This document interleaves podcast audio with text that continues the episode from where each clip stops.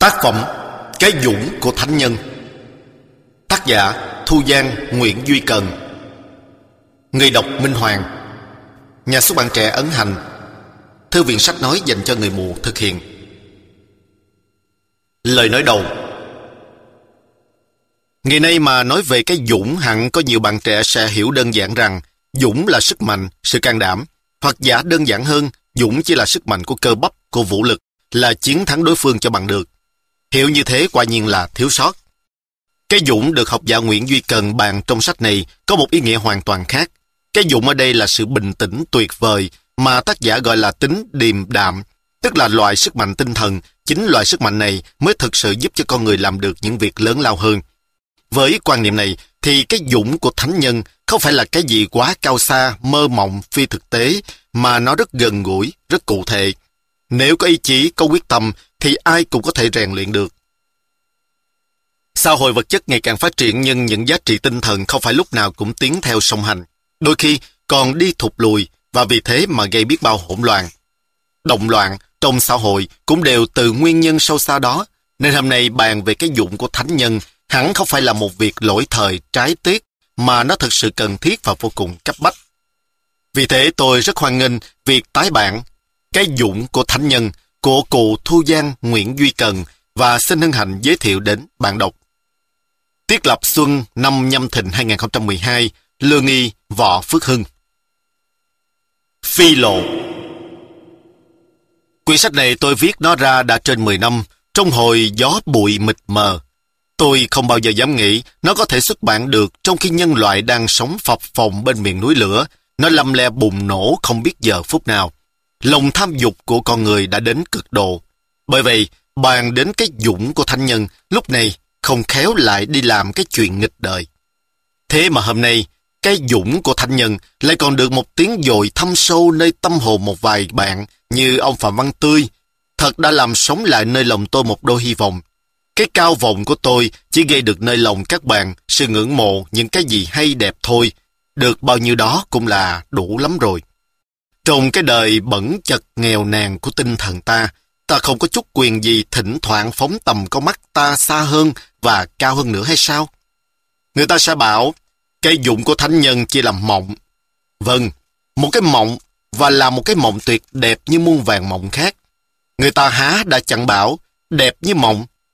Vậy chứ lý tưởng là gì nếu không phải là mộng?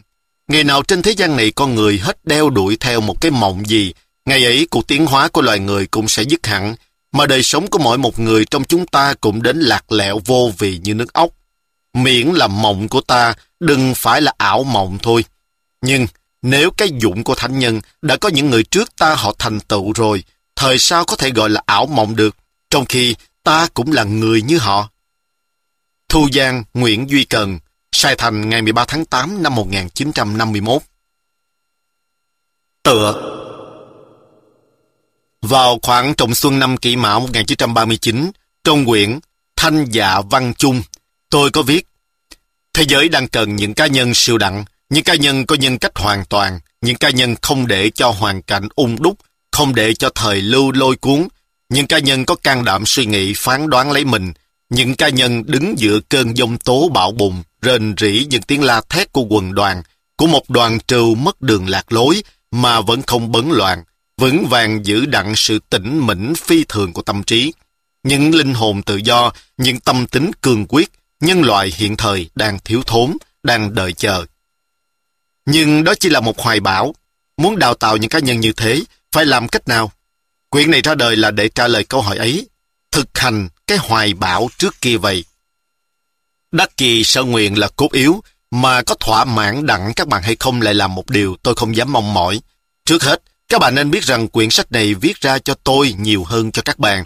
Đây là quyển bàn về phương pháp rèn luyện phẩm cách thanh cao nhất của con người, theo lý tưởng của Á Đông, đó là nhân cách của một con người siêu thoát. Thu Giang Nguyễn Duy Cần, Sài Thành, ngày 7 tháng 10 năm 1942. Chỗ mà người xưa gọi là hào kiệt ắt phải có khí tiết hơn người, nhưng nhân tình có chỗ không thể nhịn được. Bởi vậy kẻ thất phu gặp nhục, tuốt gươm đứng dậy, vươn mình sốc đánh, cái đó chưa đủ gọi là dũng. Kẻ đại dũng trong thiên hạ, trái lại, thinh lình gặp những việc phi thường cũng không kinh. Vô cố bị những điều ngang trái cũng không giận. Đó là nhờ chỗ hoài bão của họ rất lớn và chỗ lập chí của họ rất xa vậy. Tô Đông Pha: thắng nhân giả hữu lực, tự thắng giả cường, nhu thắng cương, nhược thắng cường. Lão Tử. Phần thứ nhất. Chương thứ nhất. Cái dũng của thánh nhân. Đức hạnh con người dẫu có nhiều thứ bậc nào cũng không ngoài hai loại, tư đức và công hạnh. Tư đức là những đức tính ăn chịu về nhân cách riêng của từng cá nhân như nhẫn nại, can đảm, quả quyết, điềm đạm. Công hạnh là những hạnh tốt của cá nhân đối với người chung quanh như cha mẹ, anh em, bà con, vợ chồng, bậu bạn và xa hơn nữa với chủng tộc và nhân loại. Ở đây tôi xin bàn về cái tư đức đầu tiên mà cũng là cứu cánh của tất cả những tư đức khác, tức là cái tư đức căn bản đưa con người lên tới bậc chí nhân, đó là tính điềm đạm. Bất kỳ là tôn giáo hay luân lý nào, nếu bạn đến chỗ cùng cực của nhân cách, đều lấy tính điềm đạm làm căn bản. Phật bàn về tâm vô quái ngại, Lão nói về vô vi điềm tĩnh, Nho luận đến hạo nhiên chi khí, toàn chỉ vào một đức tính đã nói trên. Điềm đạm. Điềm đạm là gì? Điềm đạm tức là cái tính như bất động, thản nhiên bình tĩnh, không để cho ngoại vật động đến tâm của mình. Người điềm đạm tức là người đã làm chủ được cả tình cảm, dục vọng và ý chí của mình. Nói một cách khác, người điềm đạm tức là người tự động, không bị động vì những vật không tùng mình nữa. Chú thích thêm, điềm đạm, điềm tĩnh hay là đạm mạc đều có nghĩa là không để cho ngoại vật động đến tâm của mình. Bất dĩ ngoại vật động kỳ tâm giả. Tiếp, Khổng Tử bị vây ở đất khuôn không còn phương thế nào thoát ra được, bèn lấy đàn và ca. Tử Lộ hỏi, phu tử làm sao vui được thế? Khổng Tử nói, người lại đây ta nói cho mà nghe, ta đã làm hết sức ta để tránh cái chuyện này thế mà không được, đó không phải còn tại ta nữa mà là tại trời. Xưa, Nghiêu, Thuấn không bị sự cùng như ta ngày nay đây, chẳng phải do nơi cái tài thận trọng của các ông ấy hơn ta mà được, mà là tại cái mạng của họ không như của ta. Kiệt, Trụ, không phải tại họ tài ba ít hơn Nghiêu, Thuấn mà họ bị hại, chỉ vì cái mạng của họ không giống hai người kia. Lặn xuống đáy biển mà ta không biết sợ giao long, đó là cái dũng của bọn chài lưới. Vào rừng mà không biết sợ hổ báo, đó là cái dũng của bọn thợ săn. Thấy gươm bén mà không biết sợ, xem tử như sinh, ấy là cái dũng của người liệt sĩ. Biết được chỗ cùng thông là thời, mạng và bất cứ là ở vào cảnh nguy hiểm nào cũng không biết sợ, đó là cái dũng của thánh nhân. Trích theo lời nói của Trang Tử, cái dũng của thánh nhân tức là chỗ cùng cực của điềm đạm. Tích xưa, theo thần thoại Phù Tang, các vị thần ở trên cõi trời có một khi cùng tranh nhau quyền bá chủ cả thế gian. Bất kỳ là vị nào cũng đều cho mình là quyền lực trên hết tất cả trời đất. Các vị thần mới nhất định bầu cử một người làm trọng tài trong cuộc thi chọi, coi ai được làm bá chủ. Vị trọng tài này có trí phán đoán và tính ngay thẳng đặc biệt, lại cũng là người cao tuổi hơn hết. Trong các vị thần, một vị bước ra nói, các ngài hãy xem đây, sẽ thấy rõ sức mạnh phi thường của tôi như thế nào. Tức thời một ánh sáng chớp lạnh xương, liền theo đó tiếng sấm nổ vang, làm rung động cả không trung, dường như cả thế gian đều rung rinh sắp đổ. Các vị thần đều tái mặt. Lúc bấy giờ không một ai còn dám nghĩ mình là người bất khả xâm phạm nữa. Vị thần Bạo Tố bước ra nói, sức mạnh của tôi còn ghê gớm hơn nữa kìa, hãy xem dưới kia, cánh đồng mênh mông lặng lẽ. Nói vừa dứt lời, bỗng mặt nước biển dâng lên, ban đầu từ từ, kế đó sóng nổi gió tung. Nước càng dâng, gió càng lớn, sóng càng to, cuồn cuộn âm âm. Chỉ thấy còn một vùng nước mênh mông trắng dạ. Những ngọn núi cao, sóng đánh lấn riết không còn thấy mặt. Sóng càng phúc càng cao, gió càng phúc càng lớn, hăm he chìm ngập đến cõi trời. Các vị thần thất sắc, cầu khẩn xin tha. Thần Bạo Tố vẫy tay một cái, sóng lặng, gió êm. Bây giờ nước biển lao rao, sóng chạy lăn tăn trên bãi cát. Các vị thần vừa tỉnh trí hoàn hồn thì nghe có một giọng lạnh lót cất lên. Sức mạnh không phải ở nơi sự phô trương của bạo tàng, vì nó chỉ phá hoại mà không tạo lập. Sức mạnh ở cái thuận khuất phục con người và giữ gìn họ trong sự khuất phục ấy bằng ý muốn của họ. Người ta cảm vì sự dịu dàng mà chịu khuất phục, chứ không phải vì khủng khiếp mà chịu khuất phục. Dứt lời vị thần âm nhạc lấy ống tiêu thổi lên một hơi, nhẹ nhàng êm ái như thế nào, mà hết thảy các vị thần mê mẩn tâm thần như ngây như dại. Tất cả đều như bị âm nhạc lôi cuốn vào giấc ngủ thôi miên. Nhưng có một vị thần, thái độ huyền bí, dường như thản nhiên bất động. Vị này không vì thấy sấm sét mà choa mắt.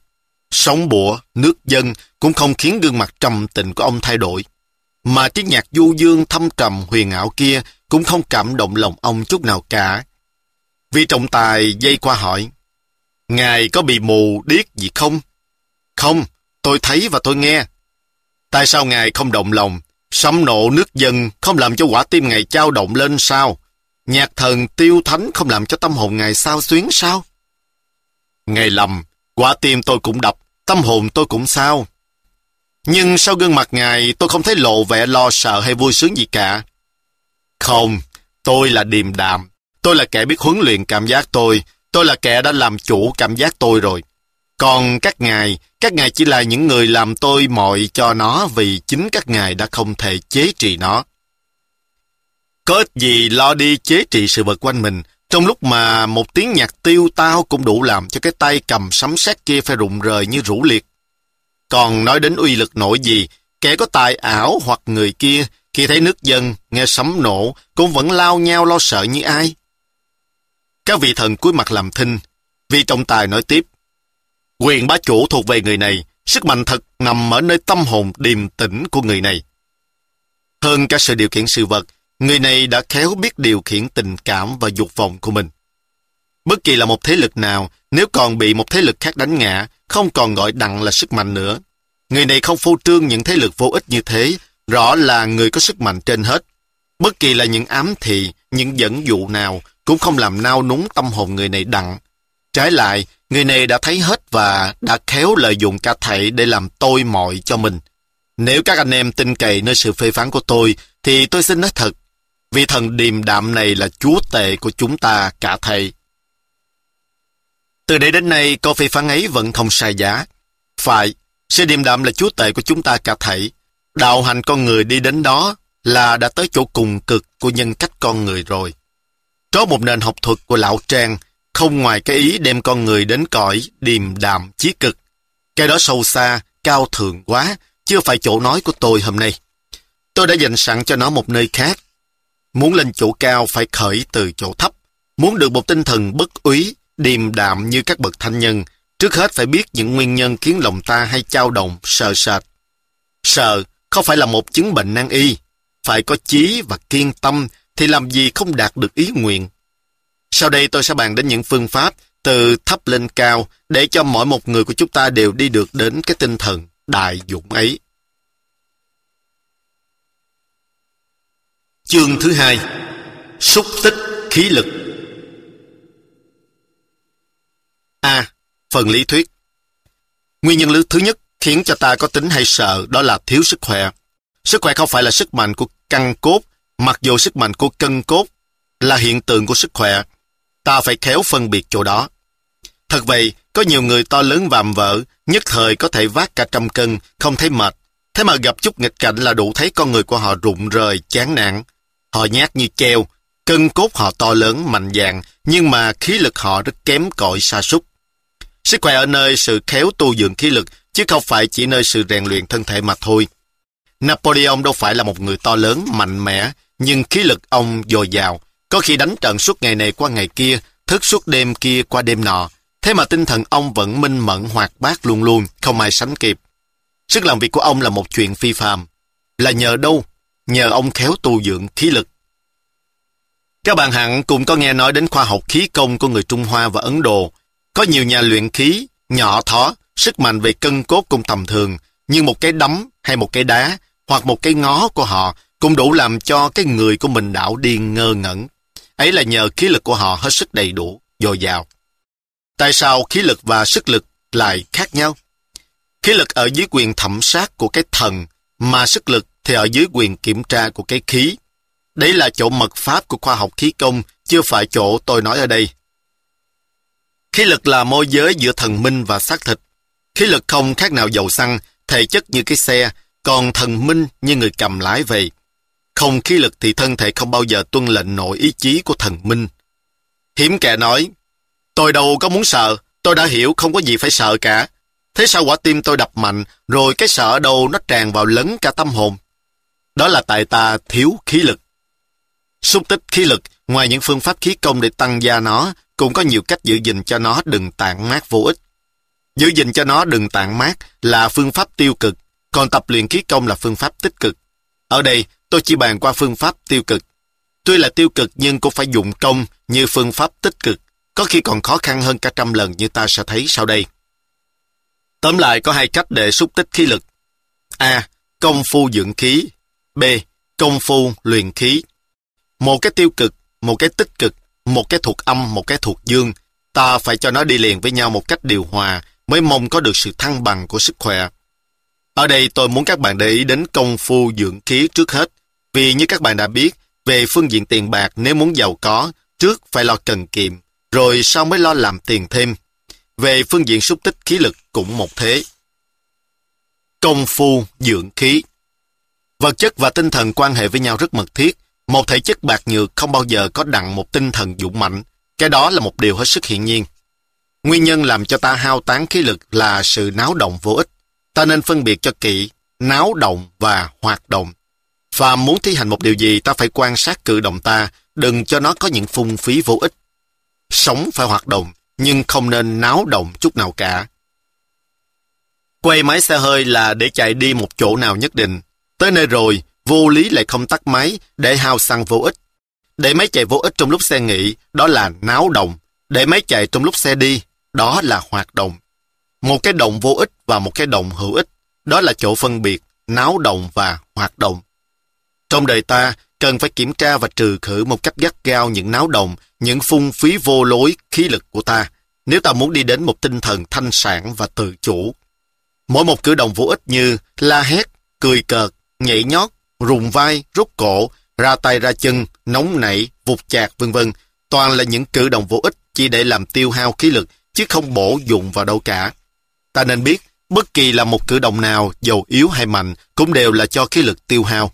Vậy ta phải hết sức tiết kiệm những khí lực hao tổn vô lối ấy, bòn mót nó như bòn vàng. Ở một xứ kia, rất xa, có một ngọn núi rất cao. Trên miền núi có những đường suối chảy rất trong. Ban đêm cũng còn thấy nhấp nhô ánh sáng dưới đáy. Trạng thái đặc biệt đó làm cho hai người lữ khách đi lạc vào khu vực ấy để ý. Muốn khám phá cái trạng thái huyền bí này, họ lấy tay mò dưới đáy và bốc lên một bụm cát để xem. Một người la lên, "Ý, vàng đấy anh." "Phải, vàng." Rồi anh sau này vẫn ngồi lặng lặng suy nghĩ. Anh trước thì lo hốt lên đổ xuống, chơi một hồi cho đã, đứng dậy, chùi tay và thở ra than. Thật vậy, đấy là chất vàng, nhưng mà nó có ích gì cho mình. Anh không thấy vàng ở đấy chỉ là những cái mạt rất nhỏ, có thấm vào đâu mà để ý tới nó cho tốn công vô ích. Anh ngồi suy nghĩ trả lời. Không, mình phải thủng thỉnh mà bòn từ chút rồi hiệp lại mới nên một thỏi chứ. Thôi anh, tôi không phải đem cái đời của tôi chôn nơi chốn hoang sơ cùng cốc này. Tôi muốn làm giàu một cách nhanh chóng kìa. Người ta quyết chắc với tôi rằng ở ngoài những miền biển kia có rất nhiều giống thú lạ và nó rất quý. Anh cũng dư biết, tôi là một tay thiện xà, bá phát bá trúng. Tôi sẽ bắt đầu đi vào con đường tôi đã nói.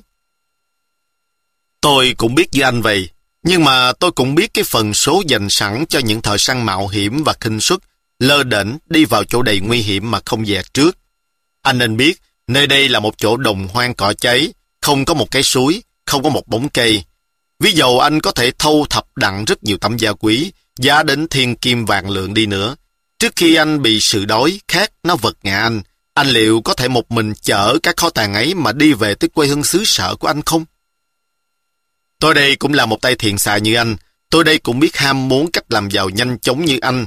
Nhưng mà anh thấy không, tôi lại vui lòng ở lại đây, đi bòn từ miếng vàng vụn, nhất định không đem tấm thân này xông pha trong cuộc nguy hiểm, mà tôi biết trước sẽ đem lại cho ta toàn những điều bất lợi. Anh là một người nhát gan. Không, tôi là tín đồ của điềm đạm, tôi biết suy nghĩ sâu xa. Còn tôi là một người can đảm, tôi không cần suy nghĩ đắn đo gì cả. Anh lầm. Anh chỉ là một người nhiệt hứng nhất thời, nghĩa là một người táo bạo mà thôi. Vậy thì anh không chịu theo tôi phải không? Anh sẽ hối hận khi thấy tôi sau này giẫy đầy của cải quý giá. Thằng ôi, tôi vẫn sợ sẽ không còn thấy mặt được nhau nữa, vì tôi đã thấy trước, anh đã lăn mình vào hố sâu vực thẳm. Ở lại một mình sau khi đã hết sức trầm tư mặc tượng, anh đứng dậy một cách quả quyết tự bảo. Thôi, bây giờ là tới thời kỳ hành động. Anh đốn cây bẻ lá về làm một cái chòi tạm và kiếm cách nuôi sống mình bằng hoa quả. Anh đương rổ và rây để lượt vàng. Mỗi ngày anh làm việc một cách nhẫn nại, từ sớm tới trưa, từ trưa tới chiều, không chút sờn lòng. Nay một chút, mai một chút, và cứ thế mãi. Vàng của anh gấp lại vừa đủ cho anh mang đi, anh mới lần mò trở về quê cũ. 3 ngày ròng rã, sớm đi tối nghỉ, anh đi gần tới ven biển. Bỗng xa xa anh thấy vàng một vật xù xù. Phát nghi, anh lần đến. Thì ra một đống xương người giữa những tấm da thú lạ. Nhìn kỹ những mảnh áo quần, cùng tên, anh quả quyết là của người bạn cũ. Có lẽ anh ấy đã không thể chịu nổi những giày vò thống khổ của đối khác, nóng, lạnh, với những trường hợp cừu thù vây khốn, nó rình rập từ chặng đường dông ruổi của anh, những cái mà người bạn điềm tĩnh của anh trước kia đã suy nghĩ biết trước.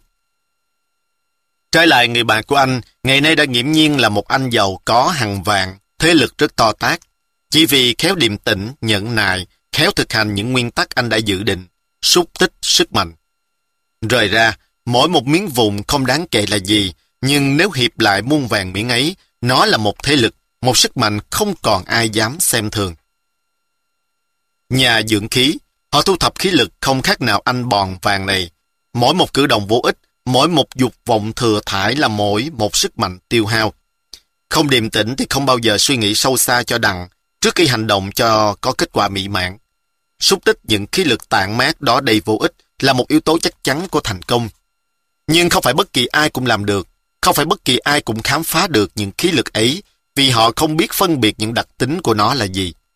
Cái đặc quyền ấy chỉ có những tín đồ của điềm đạm là giữ được mà thôi, và cũng nhờ sự điềm đạm ấy, họ mới giữ được đặc quyền này.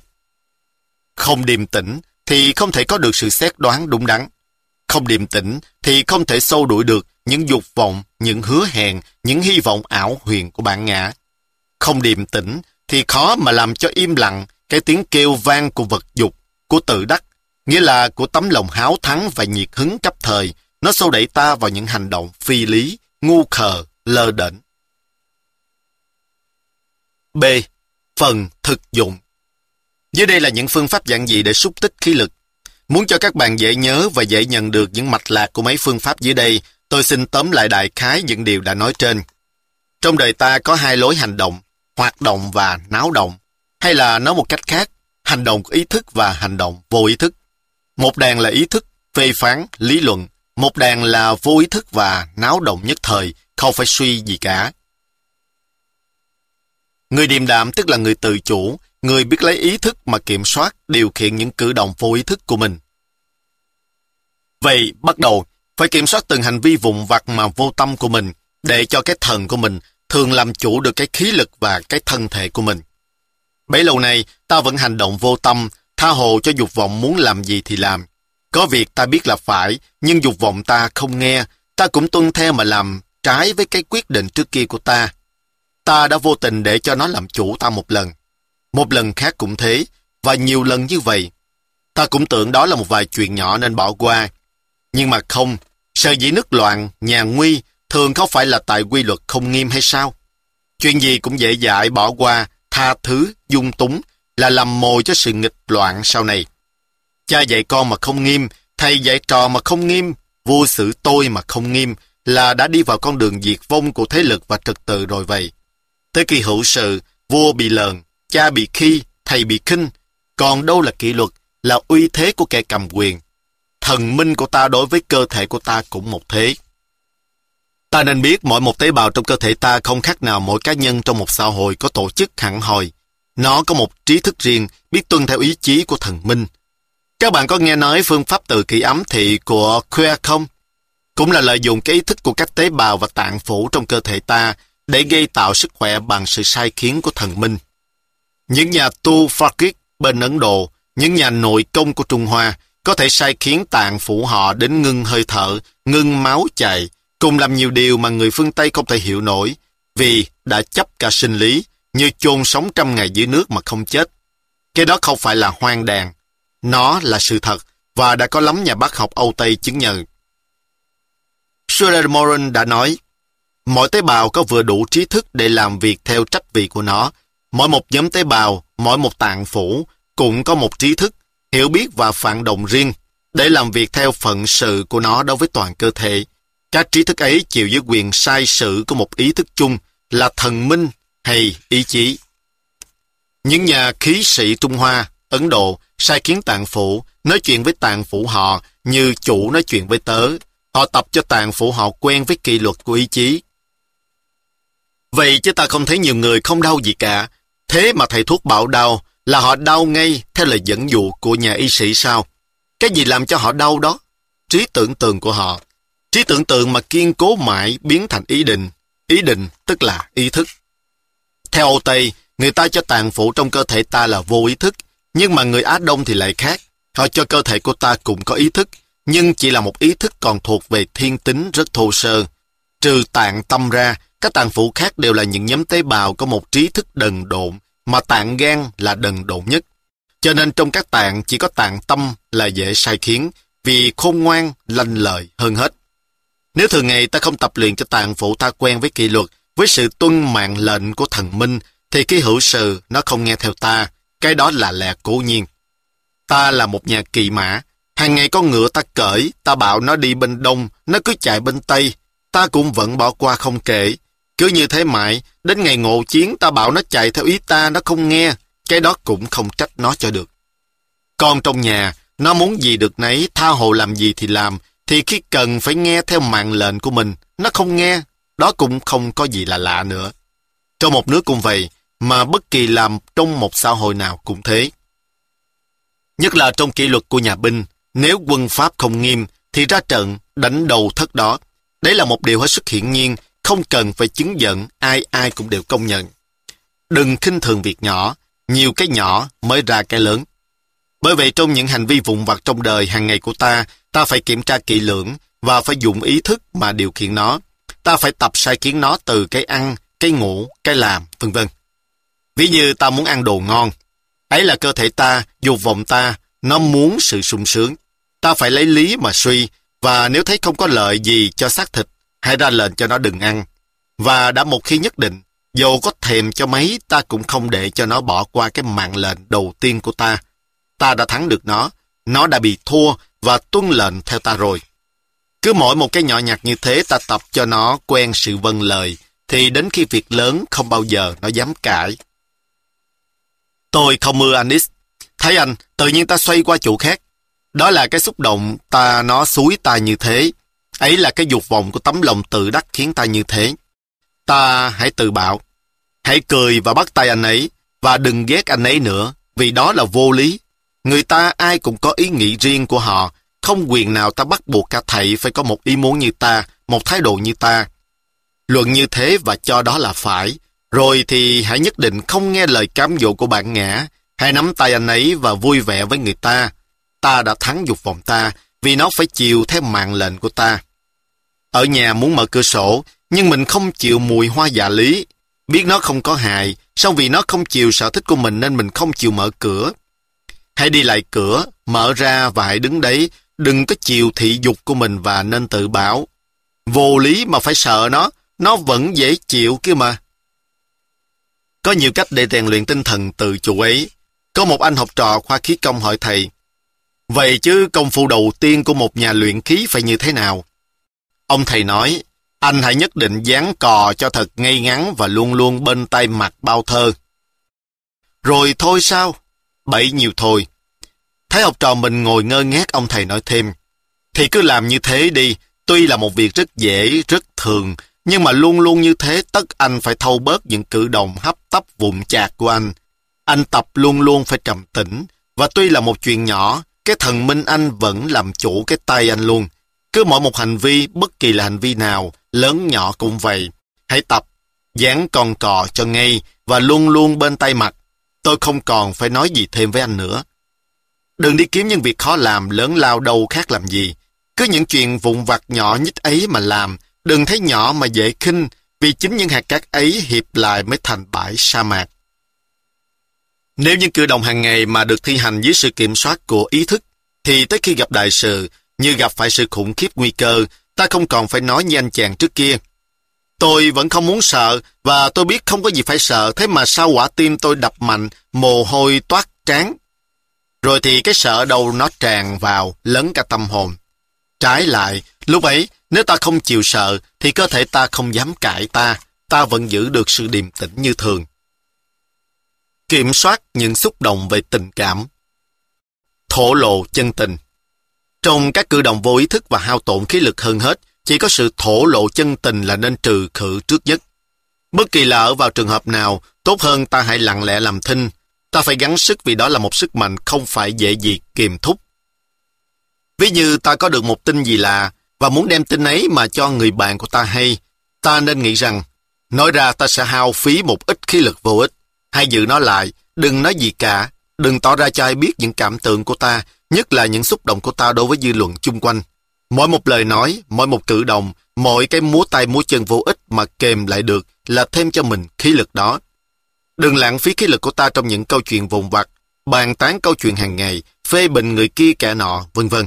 Đừng tưởng đó là mất vẻ giao thiệp, chính đó là cách bớt những cử động vô ích cho mình và cho người. Khi nào cần phải nói thì hãy nói một cách có ý thức, lừa lọc từ lời. Phải thay vào những câu ngớ ngẩn bằng những câu có ý nghĩa. Đừng cãi lẫy vô ích với ai cả. Nếu ta biết trước rằng không ích gì cho hai bên, thì hãy làm thinh và để cho bên địch phung phí khí lực của họ. Còn ta hãy gìn giữ củng cố nó lại, nhất là đừng bao giờ vô tình để cho người ta bắt buộc mình phải nói. Trong khi nói, đừng hấp tấp vội vàng, thủng thỉnh mà nói cho rõ ràng, quả quyết. Trong ngày, hãy kiểm soát và thâu rút lời nói lại, được nhiều chừng nào hay chừng ấy. Đừng lầm lộn sự nói nhiều và nói ít. Có người suốt đời nói mãi mà vẫn như chưa từng nói, có kẻ suốt đời rất ít nói nhưng mà nói rất nhiều. Không là Khổng Tử, Gia Tô, Thích Ca, dẫu nói suốt đời cũng vẫn còn là nói thiếu.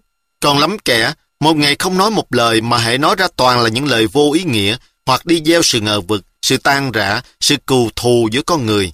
Họ nói rất nhiều. Cũng đừng sa vào thái quá. Nhiều kẻ tâm trí sâu hiểm, họ thấy hại cho kẻ khác cũng vẫn làm thinh. Cái đó không phải họ thu thập khí lực, mà họ tiêu tan khí lực bằng sự vầy vò của ghen ghét, của ác tâm. Ở ngoài thấy hòa hoãn, nhưng nơi trong là một sức phá hoại ghê gớm mà ta không dè. Cái không nói của người điềm đạm không có ẩn một ác ý gì cả. Hiếu danh. Nói nhiều, thường là do nơi tấm lòng tự đắc nó xúi ta như thế. Ta kiếm đủ cơ hội để tỏ ra, chung quanh thấy ta là giỏi, là hay, để thỏa mãn cái lòng tự đắc hiếu danh của mình. Không phải những sự phách lối thô kệch của bọn đụng ai cũng khoe khoang mình đâu. Một cách tinh vi, ta thừa đủ cơ hội để khen người này tặng người kia, nhưng rốt lại, người được khen ấy là bậu bạn, anh em, học trò hoặc con cháu ta. Cứ quan sát kỹ chung quanh, ta sẽ thấy trong câu chuyện hàng ngày, ít có ai tránh khỏi cái tính hiếu danh ấy. Nhất là mình phải kiểm soát cho kỹ lời nói, nhất định đừng để nó phải sa vào xu hướng đó. Nóng nảy. Bất kỳ là ở vào trường hợp nào, đừng bao giờ để lộ ra vẻ nóng nảy bực tức. Dẫu phải đứng trước những khiêu khích thậm tệ, hãy giữ thái độ trầm tĩnh, nên tự nhủ. Nếu ta giận là ta mắc kế, bởi ta không vừa ý họ nên họ muốn trả thù ta bằng cách làm cho ta bực tức, đau đớn. Nhất định ta không để cho ai lợi dụng và sai sự ta như một con vật thụ động. Trở lên là những xúc động vô ích về tình cảm, ta phải kiểm soát nó cho kỹ và tẩy trừ nó, đừng cho nó lộn vào các hành động có ý thức của ta hàng ngày. Trở xuống, bàn đến cách kiểm soát những xúc động về giác cảm. Kiểm soát những xúc động về giác cảm. Tư tưởng của ta sở dĩ hoạt động là nhờ những nhận thức của ngũ quan. Đem những giác cảm ấy mà giải phẫu, lý luận là một điều rất hay cho sự tự chủ của ta sau này về những xúc động do ngoại giới gây nên. Ta nên biết, hình thái của ngoại vật thường làm cho tinh thần bên trong ta biến đổi. Đi vào trong một quán nước hay một đền thờ, một tòa sứ, không phải tâm hồn ta có một cảm giác như nhau. Vách sơn, bàn ghế, hình ảnh, cách bố trí của một tòa thánh hay một dinh thự gây nơi lòng ta một cảm giác trang nghiêm tôn kính mà ta không thể có được khi bước vào quán nước trong làng. Nếu sự bất ngờ xui đến cho ta phải chứng kiến một cuộc án mạng hay tai nạn ghê hồn nào, tự nhiên ta xoay mặt chỗ khác. Đó là một cử động không ở dưới quyền của ý thức. Cách ăn mặc, dáng đi đứng của người khiến ta đối đãi với họ có những cử chỉ như thế này hoặc như thế kia.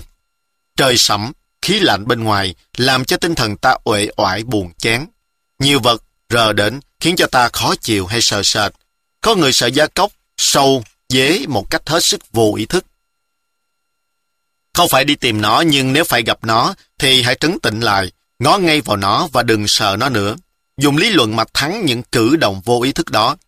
Nếu có sự náo động, ồn ào, xe chạy hay máy rồ làm cho thần kinh ta khó chịu, đừng nhăn mặt, nhíu mày, tỏ vẻ bực bội khó chịu gì cả. Hãy lặng lặng nghe tiếng còi nhà máy hay tiếng xe chạy đi, bạn sẽ thấy rồi cũng không có cái chi là khó chịu nữa. Nếu có một hơi nồng hôi hám, hãy tìm cách dời cái gốc làm cho hôi thối ấy đi nơi khác, nếu ta biết nó có hại. Bằng không thì đừng có sợ nó mà bịt mũi nhăn mày. Hãy tự nhủ, ta không để cho cái vật vô nghĩa này làm náo động lòng ta. Ăn uống, ta ưa món này chê món kia. Nếu biết món ăn ấy có ích cho ta nhưng ta không thích, hãy cứ ăn món ấy và tự nói. Ta nhất định không để thì dục ta ưa muốn cái điều ta biết là không có ích. Ta không khứng để dục vọng ta làm chủ lấy ta nữa. Đang khi một món ngon lành, kích động làm cho ta thèm thuồng nhiễu dãi, thế mà ta lại thắng được nó ngay, đâu phải là một việc dễ dàng. Ăn kiêng cữ hoặc ăn chay theo các thầy tu cũng là một lối rất hay để tập cách tự chủ lấy thì dục của mình. Toàn là những việc nhỏ nhặt. Tuy vậy, các bạn cũng nên biết, một cục đá, một giọt nước là nhỏ, nhưng nhiều cục đá, nhiều giọt nước mới làm nên trường sơn đại hải. Một bước là vắng, nhưng nhiều bước hiệp lại thì ngàn dặm cũng không xa. Lương Khải Siêu, luận về tự trị có nói, phàm xưa đến nay, những người thành được những việc vĩ đại đều nhờ thắng được mình một cách mạnh mẽ. Người Thái, Tây không cần nói đến, cổ nhân cũng không cần nói đến, hãy nói đến những kẻ gần đây. Tăng Văn Chính, lúc thiếu thời, có tật hút thuốc và dậy trễ, sao định tâm chưa lấy. Ban đầu tật ấy thường quật lại rất mạnh, khó thể trị được. Nhưng Văn Chính xem nó như kẻ thù, quyết hạ cho được nó mới nghe. Vì sao Văn Chính giết được giặc là Hồng Tú Toàn, một tay anh hùng cái thế hùng cứ hơn 10 năm đất Kim Lăng? Chính của một tinh thần ấy mà Văn Chính đã giết đặng cái tật xấu chiếm cứ tâm hồn hơn 10 năm. Hồ Văn Trung khi ở trong quân, mỗi ngày đều đọc thông giám 10 tờ. Tăng Văn Chính khi tại quân, mỗi ngày đều viết nhật ký vài mục, đọc thơ vài bài, đánh cờ một bàn. Lý Văn Trung mỗi ngày dậy sớm viết theo Lan Đình 100 chữ. Suốt đời họ, lấy đó làm thường thường, người thường tình thấy thế, há chẳng cho rằng những sự tiểu tiết ấy không liên lạc gì đến việc lớn sao? Nhưng các người ấy đâu hiểu đặng rằng đặt ra các phép tắc có chừng mực và làm theo đó luôn luôn một cách không sai chạy, thật là một sự to tác đệ nhất của phẩm cách con người. Kẻ khéo quan sát đều xem xét mãnh lực tinh thần con người bằng cách ấy. Chương thứ 3. Thái độ và cử chỉ. Yoritomo-Tashi chê những kẻ táo bạo, phiến động nhất thời, những kẻ không tự chủ và cũng không chịu lo kiểm soát, ngự trị những cử chỉ lố lăng của mình là bọn người tư tưởng trên bắp gân. Tư tưởng trên bắp gân nghĩa là gì? Với những người ấy không cần phải cật vấn làm chi cho nhọc, gương mặt họ là phản ánh rất trung thành những tình cảm tư tưởng họ. Những sự mừng, giận, thương, vui đều lộ ra ngoài gương mặt hay dáng điệu. Cái bản ngã, cái chỗ thâm sâu huyền bí của họ chỉ như một cái thành không củng cố, không tường lũy, ai muốn ra vào cũng thông thả. Những kẻ nông nổi, lơ đễnh, không cần quan sát cũng có thể hiểu được thâm tâm của họ. Những người như thế không thể đảm đương sự lớn. Muốn làm nên việc lớn cần phải có những người trầm mặc, vui buồn, mừng giận không hề bao giờ lộ sắc. Điềm tĩnh là một trạng thái của nội giới. Bởi ta điềm tĩnh nơi trong nên bề ngoài dáng điệu cử chỉ mới thấy đặng vẻ im lặng. Cái đó là tinh thần ảnh hưởng vật chất. Nhưng vật chất cũng ảnh hưởng lại tinh thần. Những cử chỉ điềm đạm nếu khéo giữ gìn cũng khiến được tâm hồn trầm tĩnh. Trì được thân thể cử động của mình là đã đi được một bước khá dài trên con đường điềm đạm. Đi ban đêm, những kẻ nhát thường hay huýt gió, ca hát, ra dáng điệu thản nhiên, rồi thì cũng nhờ đó mà bớt sợ. Lúc ta buồn bực chán nản, nếu cứ nằm ì mãi một chỗ mà than thở, rồi cũng sẽ vì đó mà buồn bực chán nản thêm. Trái lại, nếu ta phản ứng, ca hát, vui cười, tức thời những cái chán, cái buồn cùng theo tiếng cười mà tiêu ma đi hết. Trong quân đội, người ta cũng dùng một phương pháp ấy. Muốn khêu gợi sự tôn kính và vâng lời theo mạng lệnh bề trên, người ta bày ra cách chào cứng đơ và thẳng rắn. Đó là dùng cử động bề ngoài để chi phối bề trong. Trong những cuộc hành lễ của các tôn giáo, những cử động nhất định như là quỳ, lạy, đọc kinh, v.v. cũng đều do một nguyên tắc ấy mà ra. Thật vậy, những cử chỉ khiêm nhường gây cho con người có một tâm hồn khuất phục sợ sệt. Muốn có đức tin và lòng tôn kính, hãy bước vào đền thờ hay chùa miễu, hãy dự vào những cuộc cúng lễ đi, rồi ta cũng sẽ có một đức tin như những tín đồ chân thành của các tôn giáo ấy vậy. Kẻ nào có đạo mà ít đi nhà thờ, không bao lâu sẽ không còn đức tin về đạo của mình nữa. Pascal đã nói, hãy quỳ gối và đọc kinh đi, rồi đức tin sẽ đến với anh. Vậy với những ai muốn có một tâm hồn điềm đạm, hãy trước hết gìn giữ kỹ càng một thái độ trầm tĩnh, rồi sự trầm tĩnh ấy sẽ đến tràn ngập nơi lòng mình, không sai vậy. Tại sao ta không lo rèn luyện tinh thần điềm tĩnh nơi trong trước, lại lo huấn luyện cử chỉ điềm tĩnh bên ngoài? Cái đó không có gì lạ. Ý chí trị cái hiện tượng của cảm tình dễ hơn là ngăn cấm cảm tình ấy. Giận, ta có thể trị liền cái tay ta đừng đánh đập một cách dễ dàng, hơn là trị cái giận ấy đừng cho nó có. Rồi thì sự điềm tĩnh bề ngoài ấy ảnh hưởng lại tinh thần bên trong của ta. Nếu ta làm bộ giận dữ, rồi thì một lúc nữa ta sẽ giận ngay thật. Người ta thường để ý thấy rằng trình độ con người càng cao bao nhiêu thì những cử động vô ý thức của thiên tính càng giảm bấy nhiêu. Những kẻ chất phác ngây thơ mà sự giáo dục phó mặc cho tự nhiên theo thiên tính là những kẻ hay buông lỏng tâm hồn mình cho khách qua đàn. Chế ngự những dáng điệu cho có mực thước, gìn giữ lời nói cho có khuôn sáo, ấy là thái độ của những tâm hồn cao thượng. Tóm lại, bất kỳ là ở vào trường hợp nào, nếu muốn trầm tĩnh, trước hết hãy lo gìn giữ cho sắc mặt và dáng điệu có một thái độ thản nhiên. Chắc chắn ta sẽ thắng đặng mối cảm xúc nơi lòng và lần lần tâm hồn trở nên yên lặng. Cách tập luyện. Trước hết, ta phải nhất định gìn giữ kỹ càng không cho mặt lộ vẻ kinh ngạc hay bực bội vì những khó chịu do giác quan ta nhận thức. Nghe một tiếng động to và bất ngờ, đừng giật mình hay la hoảng, hãy trấn tĩnh ngay và im lặng. Thấy cái gì lạ, dữ, đừng tỏ dấu ngạc nhiên hay kinh khủng. Đi xem hát, những lúc nhiệt hứng đừng vỗ tay, la lối ôm sòm.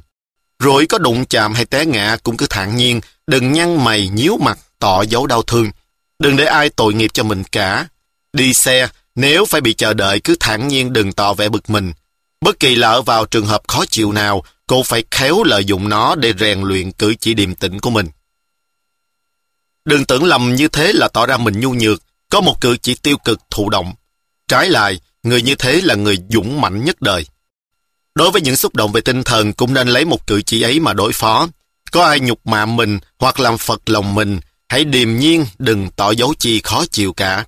Nếu cần phải trả lời, hãy ung dung tươi tỉnh mà trả lời, vắn tắt và thản nhiên, đừng để cho sắc mặt biến đổi theo mối cảm của tâm tình. Bất kỳ là một sự vật nào, bất kỳ là một người nào, hãy tập ngó ngay bằng cặp mắt lạnh lùng, quả quyết. Phản ứng như thế lâu ngày rồi ta sẽ thấy, chung quanh, người hay vật không còn ảnh hưởng gì đối với ta như xưa nữa cả. Trì chí kiên tâm, một ngày một chút, đừng nản lòng, đừng gián đoạn, một ngày kia không xa, các bạn sẽ thấy đời mình thay đổi mới lạ. Anh Kephart Dononi, sau khi đóng vai Napoleon, anh thấy con người của anh đổi khác. Những cử chỉ, những dáng điệu của Napoleon mà anh bắt chước lâu ngày đã thâm nhiễm vào cái người của anh. Anh tưởng mình là đấng anh hùng cái thế kia và có những tính nết can đảm, quả quyết, tin mình. Chương thứ tư, lễ độ. Đừng tưởng lầm lễ phép đặt ra là để làm phiền rộn đời người. Mặc dù nó kềm thúc hành vi chúng ta, về mặt rèn luyện tính điềm đạm, trong bước đường đầu phải cần đến nó rất nhiều. Tín đồ của điềm đạm trước hết phải là một người lễ độ nhu nhã hết sức. Người lễ độ nhu nhã đúng mực là người khéo tự trì lấy những náo động nhất thời, những cử chỉ nóng nảy, những lời nói vụt chạc. Dẫu giận tức đến đầu, lễ độ buộc ta phải thản nhiên, đừng tỏ vẻ thô tục cộc cằn. Kẻ thô lỗ, bất kỳ là trong thái độ hay lời nói, là kẻ còn sống trong thiên tính của loài vật, chưa biết tự chủ. Người xưa sở dĩ quá chú trọng về lễ là vì muốn gìn giữ sự giao dịch giữa loài người đừng phải có sự xô xát. Lễ là để kiềm chế tư dục. Đời càng văn minh chừng nào thì lễ càng tinh mật và đơn giản hơn chừng ấy. Tùy tính chất của loài người, Âu hay Á đều có lối lễ phép riêng. Người Á Đông về lễ lại nghiêm ngặt hơn người Âu Tây rất nhiều. Phải nhớ, Á Đông và Âu Tây rất khác nhau về tính chất, vì một đàn háo tĩnh, một đàn háo động. Đấy là nói chung về dân tộc, bởi vậy lễ ở phương Đông chủ về tĩnh, lễ ở phương Tây chủ về động. Xem ngay trong các thổ lộ chân tình, người phương Tây hành động theo tình cảm tự nhiên, người phương Đông cử chỉ trầm tĩnh, dè dặt. Cha con, vợ chồng, bầu bạn, xa nhau lâu ngày, gặp nhau cũng không thấy bồn chồn rạo rực. Những cái xá dài, những lễ phép phiền phức toàn là những cử động tự trị không cho thổ lộ ra ngoài. Tâm tình thường chịu ẩn hơn hiện. Cái đó không phải giả dối, không phải lạc lẽo, không phải vô tình. Ấy là tự trị vậy. Áo quần theo lễ của người Á Đông thường trọng quần dài áo rộng. Cái đó cũng có cái lý của nó. Trong những cánh tay áo dài lụng thụng, quần áo thênh thang, người ta như bị nhốt trong một khuôn khổ hoạt động. Cử động con người trong bộ áo ấy kệ như bỏ rồi. Giận mà đi tới cũng khó khăn, sợ mà chạy lui cũng không tiện. Một cách diên trì để có thì giờ suy nghĩ. Lễ phép, tuy đối với kẻ điềm đạm là một điều trở ngại cho tinh thần tự do, nhưng đối với kẻ chưa điềm đạm, kẻ còn bị tình cảm dục vọng ích kỷ thống trị nơi lòng, thì nó là một cương kỷ đầu tiên rất cần thiết. Lễ phép đây, tôi muốn nói là những cách nhã nhặn, điềm đạm, dùng để kềm thúc những cử chỉ náo động của tình cảm như nóng nảy, vột chạc, v.v. Dầu xử vào cảnh nào, trái ngược đến đâu cũng không quên lễ độ, đó mới thật là lễ. Đừng hiểu lầm với những lối xã giao của bọn người Xu Viêm Bôn Cạnh, cốt dùng những câu thuận lòng đẹp ý nịnh hót bơm ngọt nhau. Với bọn người ấy, gặp nhau thì tha hồ là lời và lời, nói là nói. Trái lại, kẻ nào không biết qua lại, dài chuyện nhiều lời, kẻ ấy họ cho là kém lịch sự. Hiểu như thế, lễ là thù địch của người điềm đạm. Những thói xã giao ấy theo tôi không phải là lễ độ, mà là những cử chỉ của bọn háo danh vụ lợi. Lễ của bọn tôi đòi. Dùng lễ để kiềm chế náo động của dục vọng, tình cảm là một việc, mà dùng lễ để thỏa mãn lòng tư dục lại là một việc khác rất trái ngược nhau. Ta phải để ý phân biệt cho kỹ, không thì thay vì tìm đường giải thoát, ta lại sa vào nô lệ. Đó là vì mình lẫn lộn mà đảo ngược phương tiện làm cứu cánh vậy. Người lễ độ theo tôi là người không bao giờ vô lệ với ai cả, mặc dù người ta hết sức khiếm nhã với mình. Người ta thường bảo, kẻ bị nhục mà không biết thẹn và trả thù là người nhu nhược. Cho nên lắm khi trong lòng không bất bình mà cũng vẫn phải làm ra dáng bất bình kẻo bị kẻ khác khinh thị. Cho nên người ta mắng mình phải mắng lại. Người ta đánh mình phải đánh lại. Đó là người anh dũng. Ta quên rằng, kẻ mắng ta, đánh ta là kẻ không tự chủ. Nếu ta mắng và đánh lại, ta sẽ là kẻ ngang hàng với hạng người ấy hay sao? Đó là cái dũng của kẻ thất phu. Người điềm đạm ở trong trường hợp này vẫn giữ gìn lễ độ, không vì người ta nhục mình mà chịu khuất thân làm kẻ tiểu nhân như họ. Danh dự thật ở nơi chân giá trị của mình, không phải ở nơi lời khen tặng của con người. Cho nên người ta có khen hay chê, không phải vì đó mà giá trị mình tăng lên hay giảm xuống. Mark Aureli đã nói, cách trả thù hay nhất là đừng tự mình giống với kẻ dữ. Ba Con cũng nói, trả thù là đứng ngang hàng với kẻ nghịch. Tha lỗi là đứng lên trên kẻ ấy. Đó cũng là chỗ Lão Tử đã bảo, dĩ đức báo oán vậy. Theo phái Thiền Môn, người ta thường dùng những cử động bất nhã một cách rất đột ngột để thử lễ độ, hay muốn nói cho đúng hơn, để thử sự điềm tĩnh của các đệ tử mới nhập môn. Đụng chạm nặng nề đến bản ngã là một cách luyện tập hay thử thách tinh thần điềm đạm. Vì thiền, nghĩa của nó là tỉnh ngộ, chứ không phải là ru ngủ. Những lối chiều chuộng thị dục của con người như khen tặng, bưng bợ, những lối xã giao phiền phức của xã hội tạo ra toàn là những cách ru ngủ tâm hồn bẩn chật của bản ngã. Câu chuyện nhà võ sĩ trứ danh Tokiroji lúc mới vào xin làm đệ tử của phái Thiền Môn, bị ông thầy mình bất ngờ đánh cho một bạt tai mà không biết giận, là một chứng cứ của điều tôi đã nói trên. Tokiroji Một tay đánh kiếm có danh, sức mạnh ít người địch nổi. Thế mà Hờ Cơ bị đánh phải một bạt tai, vẫn thản nhiên không biết giận. Thật lòng tự chủ của ông đã đến bậc. Ông tự thú. Trước kia tôi vẫn tưởng tôi là người đại dũng. Lúc mà trong tay cầm mấy vạn tinh binh đánh Nam dẹp Bắc, trước tôi không có một người nào dám cản đường. Thế mà khi bị đánh một bạt tai, tôi trấn tĩnh được ngay. Quả tim tôi không đập mạnh, lòng tôi yên lặng như không có việc gì. Bấy giờ tôi mới cảm thấy cái khí độ hùng dũng trước kia sánh với bây giờ còn nhu nhược hèn thấp đến bậc nào. Tự chủ được cái lòng tự tôn tự đại của mình mới là đại dũng đó. Đó là chỗ Lão Tử đã bảo, thắng nhân giả hữu lực, tự thắng giả cường. Có nghĩa là thắng người là có sức, thắng mình là mạnh. Chương thứ 5. Ảnh hưởng của hoàn cảnh.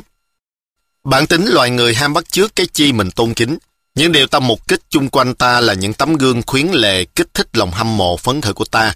Khi còn nhỏ, đi xem hát, thấy Quan Công đánh cờ, Hoa Đà mút tên, tôi hết sức cảm phục cái thái độ điềm tĩnh của Quan Công. Đến lập nguyện trong tâm, về sao không chịu rên khóc khi bị vấp ngã hay thương tổn. Lớn lên chung quanh tôi, trong phòng văn thường hay treo những hình ảnh các bậc anh hùng dũng sĩ, những kẻ biết xem thường những náo động vô ích, những tình cảm nhỏ nhen của bản ngã. Về sau chỉ giữ bên bàn viết một đầu hình Phật Thích Ca bằng đá, nét mặt trầm tĩnh, không một nét gì tỏ ra cho ta thấy có một mảy thất tình.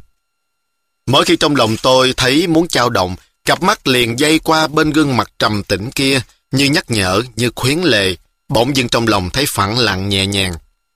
Tạo cho mình một hoàn cảnh, một không khí đầy sức mạnh thiêng liêng, giúp cho mình rất nhiều trong bước đường đầu trên con đường siêu thoát.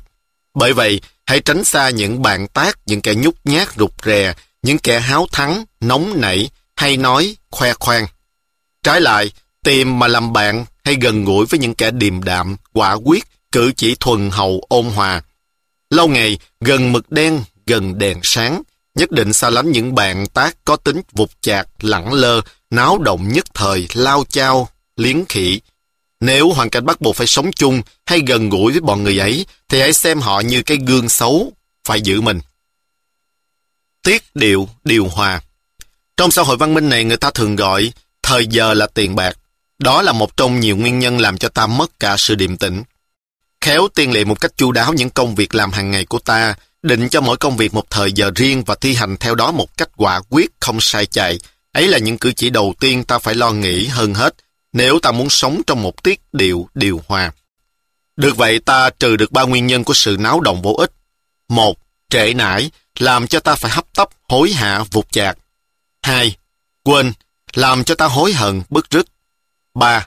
Áy náy, vì phải bận nghĩ về những điều sẽ làm sau này. Khéo tổ chức thời giờ làm việc như thế đem lại rất nhiều cái hay cho sự điềm tĩnh của ta. Thật vậy, kẻ náo động nhất thời rất ghét sự kiềm thúc ấy. Họ tưởng làm vậy là bị nô lệ trong thời giờ.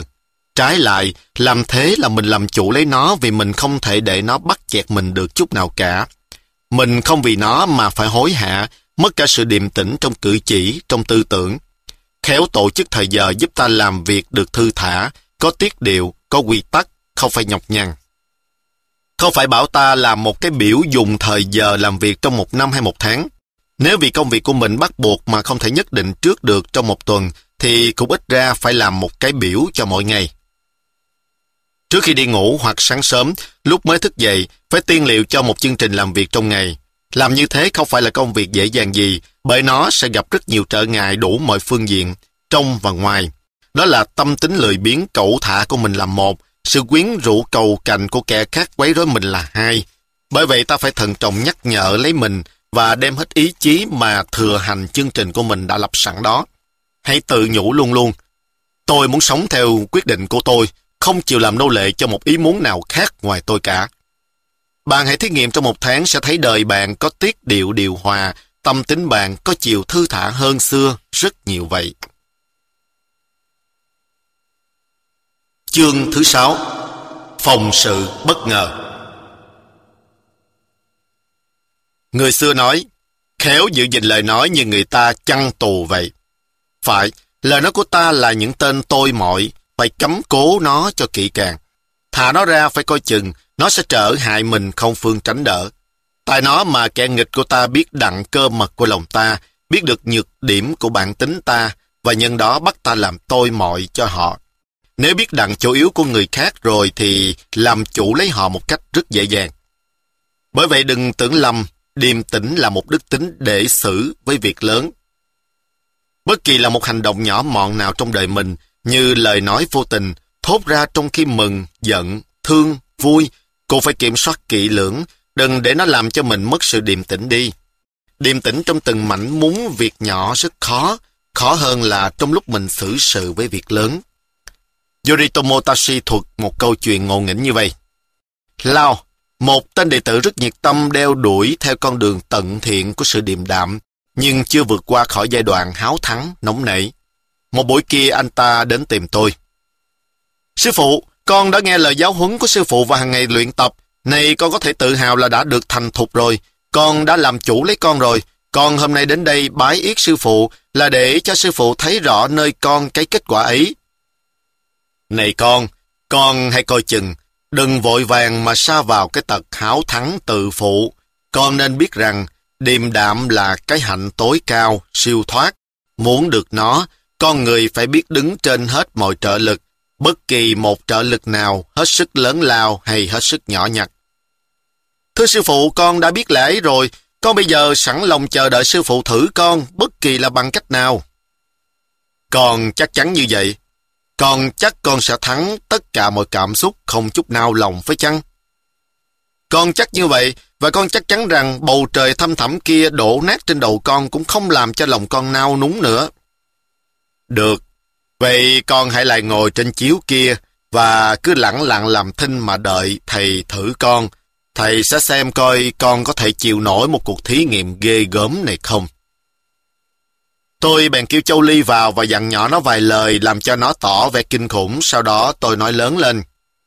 Thôi, con hãy lại ngồi gần bên sư huynh con, sẵn cơ hội con sẽ học thêm một bài học khác. Lao là con nhà giàu sang quyền quý. Nó mặc một bộ đồ rất quý giá, tay áo dài theo kim tuyến, ngồi xếp bằng trên chiếu, những tà áo trải trên mặt chiếu rất đẹp. Châu Ly vâng lệnh tôi, đi ngay lại bên mình Lao, rồi làm bộ như vô ý, đạp đôi giày dơ lên trên tay áo dài của Lao và ngồi phịch lên đó. Nhưng Lao, không đợi cho nó có kịp thời giờ ngồi lên trên, đã vội vàng đẩy mạnh anh ấy nhào hớt ra ngoài xa và nói, thằng vô ý thế nào? Gương mặt Lao đã lộ vẻ giận dữ. Tôi bèn giơ tay lên bảo, thôi, không cần phải thí nghiệm thêm nữa. Con đã hai lần phạm lỗi. Thứ nhất, con đã bị hoàn cảnh trái nghịch buộc con phải thốt ra lời. Thứ nhì, con bị sự nóng giận lôi cuốn con và làm chủ lấy con. Đấy là hai cái lỗi trọng nhất đối với một tín đồ của điềm đạm. Nhưng cũng còn một cái lỗi thứ ba này mà con không khéo tránh. Con để cho người ta xuất kỳ bất ý làm chao động lòng con. Con không biết phòng sự bất ngờ. Thầy biết dư, nếu có đao phủ thủ bước vô, hăm he con bằng ngọn gươm sắc lẻm của nó, cũng không làm mất đặng sự bình tĩnh của con. Nghe báo cáo một cái tin rất dữ hoặc nghe trời đất sắp tan vỡ như tro bụi, chưa ắt đã làm cho con nao núng. Khi thầy nói với con chờ đợi một cuộc thí nghiệm ghê gớm, là thầy dụng ý làm cho tâm trí con tưởng tượng trước sẽ gặp những cuộc chấn động to tát như thế. Nhưng con đâu có dè, lại gặp phải một sự cỏn con đáng buồn cười như thế kia. Nó đánh úp làm cho mất cả công phu điềm tĩnh của con đi. Từ đây, con nên nhớ kỹ bài học này. Điềm tĩnh không phải chỉ để đối phó với những việc lớn trong đời mà thôi. Trong những việc rất nhỏ, từ cử chỉ, từ dáng điệu, từ nét mặt, cũng phải kiểm soát, kiềm chế. Trong những trường hợp to tát, ta thường dễ gìn giữ cử chỉ điềm tĩnh hơn là trong những câu chuyện vô cớ hàng ngày. Luận về những người đại dũng, Tô Đông Pha nói, bậc đại dũng thình lình gặp những việc phi thường cũng không kinh, vô cố bị những điều ngang trái cũng không giận. Nguyên tắc đó là, thốt nhiên lâm chi nhi bất kinh, vô cố gia chi nhi bất nộ. Trái lại, kẻ thất phu bị nhục thì tay tuốt gươm đứng dậy vươn mình xốc đánh. Nguyên tắc đó là, thất phu kiến nhục, bạc kiếm nhi khởi, đỉnh thân nhi đấu. Cái đó chưa đủ gọi là dũng. Hai chữ thốt nhiên và vô cố là hai chữ thần, những tín đồ của điềm đạm cần phải tụng niệm hàng giờ, hàng phút mới đặng. Đọc sự thời chiến quốc, ai là người không biết chuyện Yêu Ly và Khánh Kỳ. Yêu Ly cảm cái nghĩa của Hạp Lư nên hứa giúp cho để lừa giết Khánh Kỳ. Một hôm, Khánh Kỳ ngồi ở mũi thuyền chỉ huy binh sĩ, thì Yêu Ly đứng sau lưng cầm kích mà hầu, thừa lúc thuận chiều đâm suốt qua bụng Khánh Kỳ. Khánh Kỳ sức khỏe như voi, liền trở tay với bắt Yêu Ly xách ngược lên dìm đầu xuống nước 3 lần. Nhưng rồi lại ẵm lên để trong lòng cúi nhìn, cười và bảo, thiên hạ lại còn kẻ dũng sĩ này có gan đâm ta chứ. Các tướng sĩ toan đâm chết Yêu Ly, nhưng Khánh Kỳ gạt đi bảo, người này là một bậc dũng sĩ, trong một ngày chớ nên để chết 2 dũng sĩ của thiên hạ. Các người nên tha hắn cho hắn về Ngô để tỏ lòng trung. Khánh Kỳ tha Yêu Ly, rồi rút ngọn giáo trong bụng ra mà chết.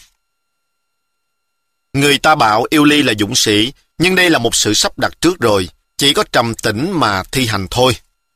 Đâu có thể bị với cái dũng của Khánh Kỳ, thốt nhiên bị người ta đâm chết một cách tàn nhẫn, mà dằn được cái lòng phục thù của mình để tha thứ được cái kẻ đã xúc phạm đến sinh mạng mình.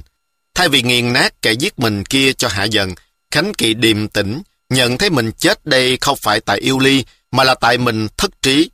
Dìm đầu Yêu Ly 3 lần xuống nước, làm cho ta thấy Khánh Kỳ đã bị một cơn tranh chấp mãnh liệt nơi lòng. Sau cùng, Khánh Kỳ đã thắng được cái lòng tự ái của mình, cả cái thiên tính tự vệ của mình nữa. Thật đúng với câu, thắng nhân giả hữu lực, tự thắng giả cường. Sức điềm tĩnh của Khánh Kỳ ở trên mấy tầng mây đối với cái điềm tĩnh của Yêu Ly. Thảo nào, Yêu Ly không còn mặt mũi nào sống sót. Cử chỉ ấy có thua gì cử chỉ điềm tĩnh và đầy nhân đạo của Giê-xu khi bị quân lính đâm với bên hông, lúc gần trút linh hồn lại còn cầu nguyện. Xin cha hãy tha tội cho chúng nó không hiểu cái việc chúng nó làm. Tôi nói không thua Giê-xu vì Giê-xu là nhà đạo hạnh hoàn toàn, còn Khánh Kỳ là một tay tướng giặc. Sự điềm tĩnh và lòng tha thứ ấy là một sự thường đối với những bậc đức độ viên dung, mà là một sự bất thường đối với những nhà thượng võ hiếu thắng. Phần thứ 2. Chương thứ 1. Tinh thần độc lập. Trở lên là bàn về công phu luyện tập bên ngoài, từ đây sẽ nói về công phu luyện tập bên trong, khó khăn hơn nhưng hiệu nghiệm hơn. Trước hết cần phải tìm những nguyên nhân vì đâu ta có tính hay sợ, nghĩa là không có đặng một tinh thần điềm đạm. Nguyên nhân của tính hay sợ tuy nhiều, nhưng nếu phải nói ra cho tột lẽ thì chỉ có một tiếng nói là cùng, đó là bản ngã. Bản ngã là một tiếng nói hết sức trừu tượng. Muốn rõ cái thực trạng nó, ta cần phải để ý đến những hiện tượng của nó như thế nào, mới trong trừ khử nó một cách ráo riết. Đi ngay vào nguyên nhân duy nhất đó để khám phá, để tiêu diệt nó là một công việc hết sức khó khăn, hết sức mạo hiểm. Cần phải có một tinh thần quả cảm hơn người, một sự hiểu biết thâm sâu và rộng rãi hơn người. Nghĩa là nếu không phải là người có thiên tư xuất chúng, ý chí phi phàm, tưởng cũng khó lòng mà đi tới nơi tới chốn đặng.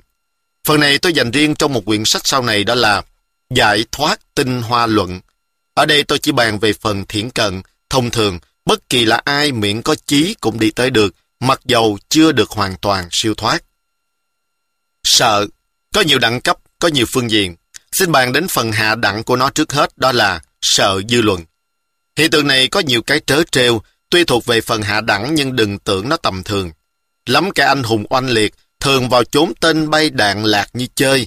Thế mà nếu phải nói chuyện với một người đàn bà, họ thấy trong lòng hồi hộp, lo sợ. Họ mất cả sự điềm tĩnh.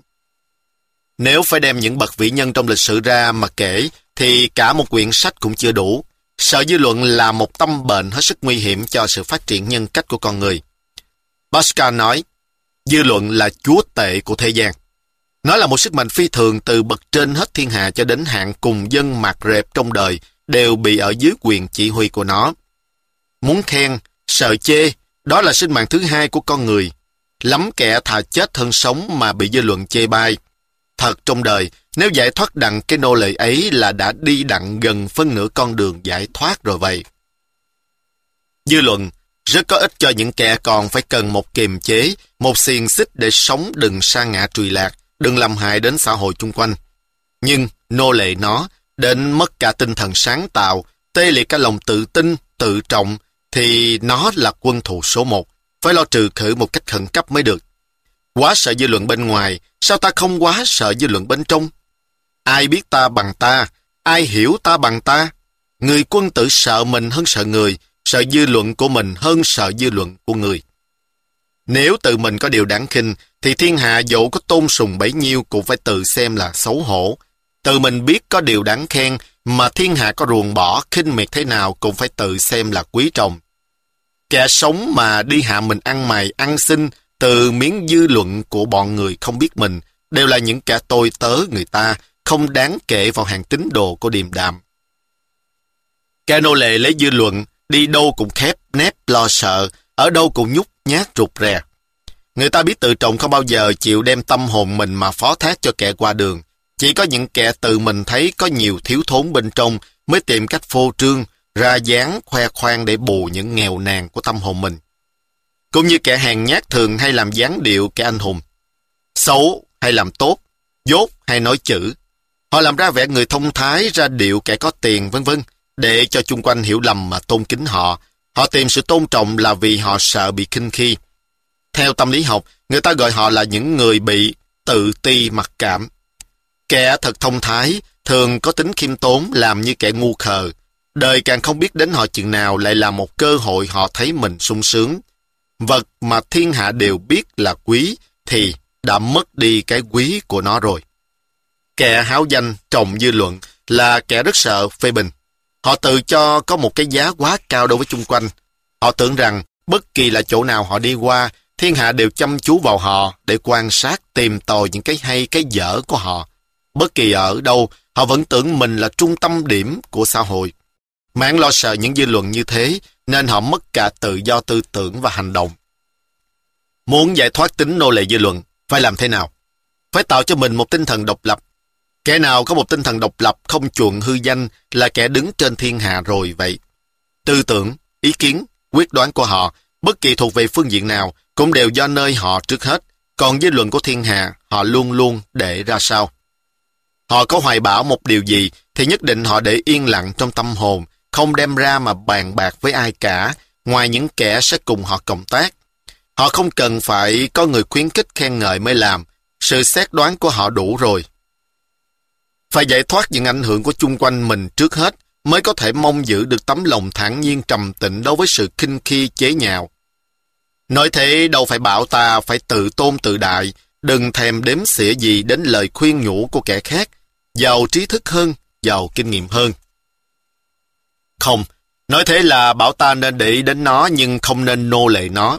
Nhưng ý kiến của người mà suy cứu cân nhắc lợi hại, rồi tự mình quyết định lấy, không nên để ai ảnh hưởng được mình. Phải tập có tính ham trách nhiệm, đừng để cho ai suy nghĩ thế cho mình cả.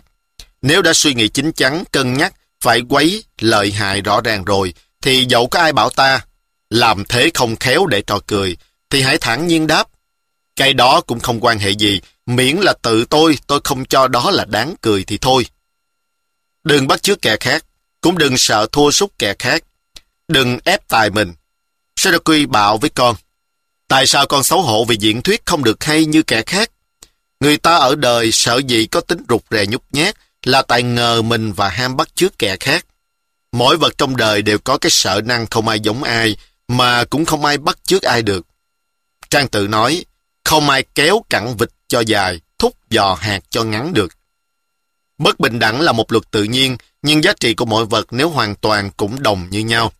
Lấy theo sinh lý thì con người có thể chia ra làm 4 hạng, do hình thể mà phân loại: hạng não chất, hạng tỳ chất, hạng cân chất và hạng phế chất.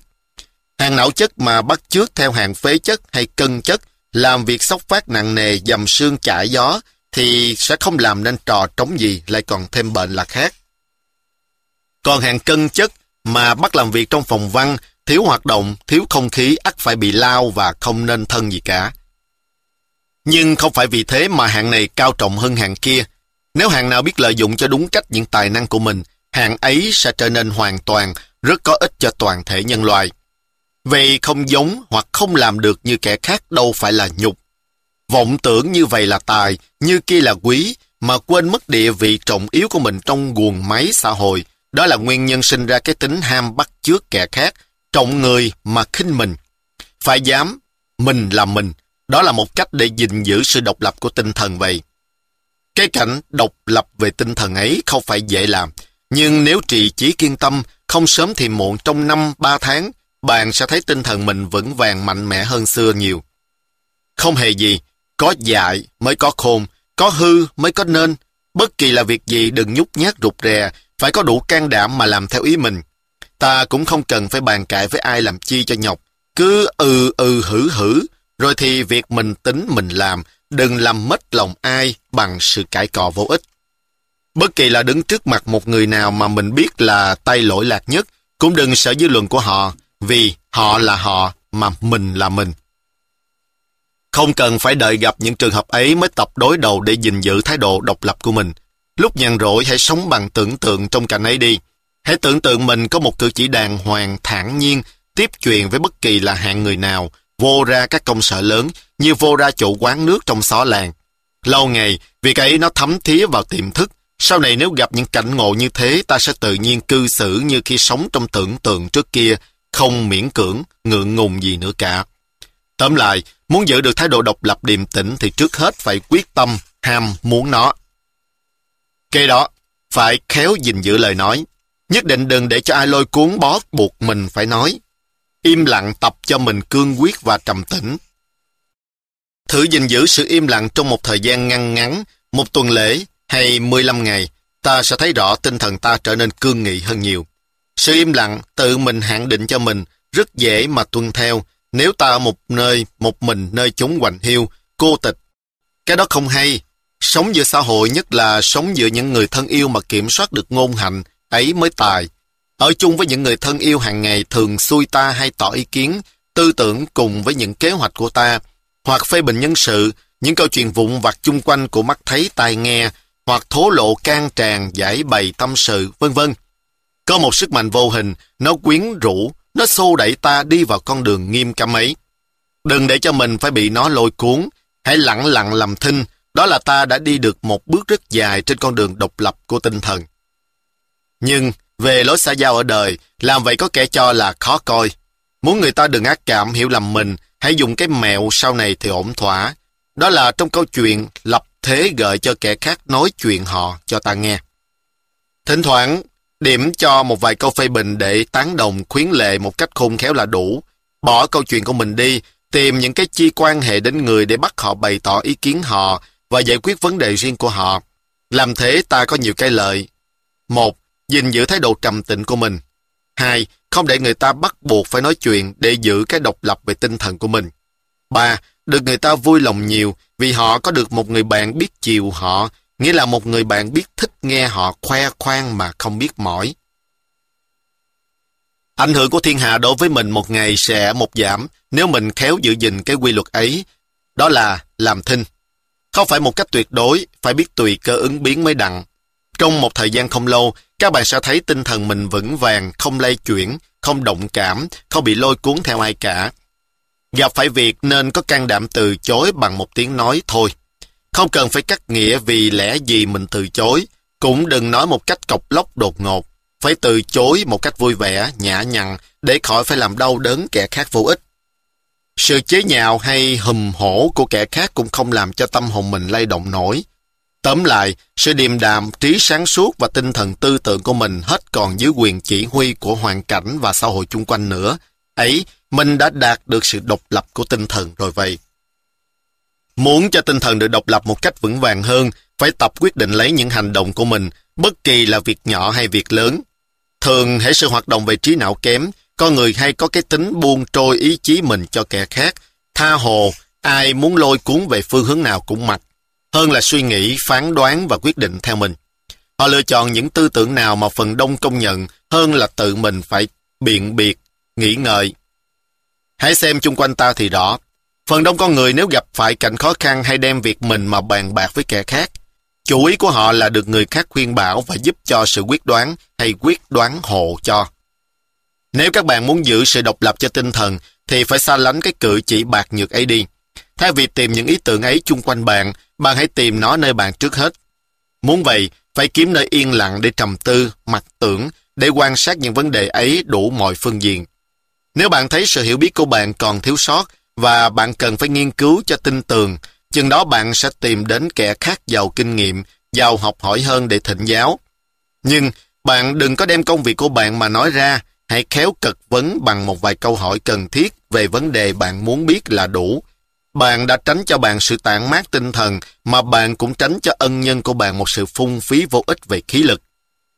Trừ ra những kẻ buông lỏng số phận mình cho vận mạng, cho hoàn cảnh hên xui, mỗi một người của chúng ta cần phải hữu tâm lấy cái mục đích nhất định của đời mình, những điều mình phải làm để đi đến mục đích ấy.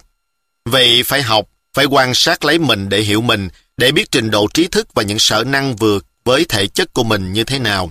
Nhờ đó mới quyết định đặng hành động của mình ra sao, và chỉ có một mình là biết rõ mình hơn ai hết cả. Đừng đợi kẻ khác khám phá việc ấy thế cho ta. Ở đời, ta chớ vô tâm thái quá như thế. Kẻ khác dẫu học lực uyên thâm đến bậc nào, cũng không làm sao hiểu mình bằng mình đặng. Bất quá họ biết được đại khái là cùng. Vậy đừng cậy đến ai, đừng ỷ lại vào ai cả. Một khi đã quan sát kỹ lưỡng rồi thì hãy có đủ can đảm nhất định, rạch một con đường hạp với tôn chỉ và lý tưởng của mình. Cứ theo đó mà đi, đừng đếm xỉa gì đến lời dị nghị chung quanh nữa. Cũng có thể bạn đi làm đường mà hỏng việc, nhưng không quan hệ gì, phải có gan, sống một cách nguy hiểm. Thất bại là mẹ của thành công, nó là những giai đoạn của một cuộc thành công rực rỡ sau này.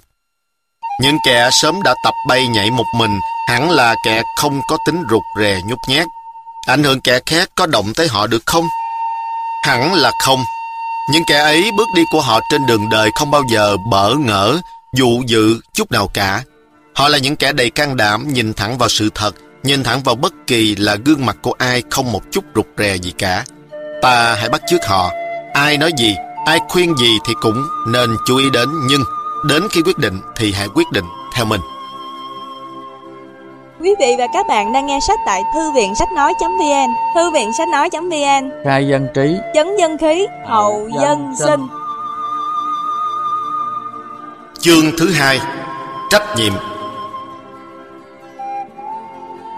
Nói đến tinh thần độc lập, cần phải tiến thêm một bước nữa để bàn rộng và sâu đến cái nguyên nhân vì đâu con người hiện thời thiếu nhiều về tư cách ấy.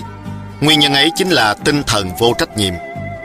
Bất kỳ là làm việc gì, hễ có thất bại thì đổ thừa cho không biết bao nhiêu là nguyên nhân khác ngoài mình, trừ ra mình. Tại xã hội, tại hoàn cảnh, tại mạng số, tại vận thời, v.v. toàn là tại ngoại giới làm cho mình hư hỏng cả. Tinh thần nhu nhược ấy, Apertry đã bàn đến nguyên nhân nó bằng một ví dụ rất rõ ràng và đơn giản này. Vì đâu ta có những cách phán đoán sai lầm? Phải chăng là tại cách dạy dỗ của ta lúc nhỏ? Đi mà rủi vấp phải cục đá, thời vú em hay mẹ, thay vì rầy ta, lại đi rầy ra cục đá, mắng nó, đập nó, để cho ta vui lòng hả dạ. Trời ơi, cục đá nó tội tình gì, nó có độ trước rằng ta sẽ đụng nó để mà tránh qua chỗ khác chăng? Đến khi lớn lên, đi làm về mà cơm dọn chưa xong, ta nóng giận la lối om sòm.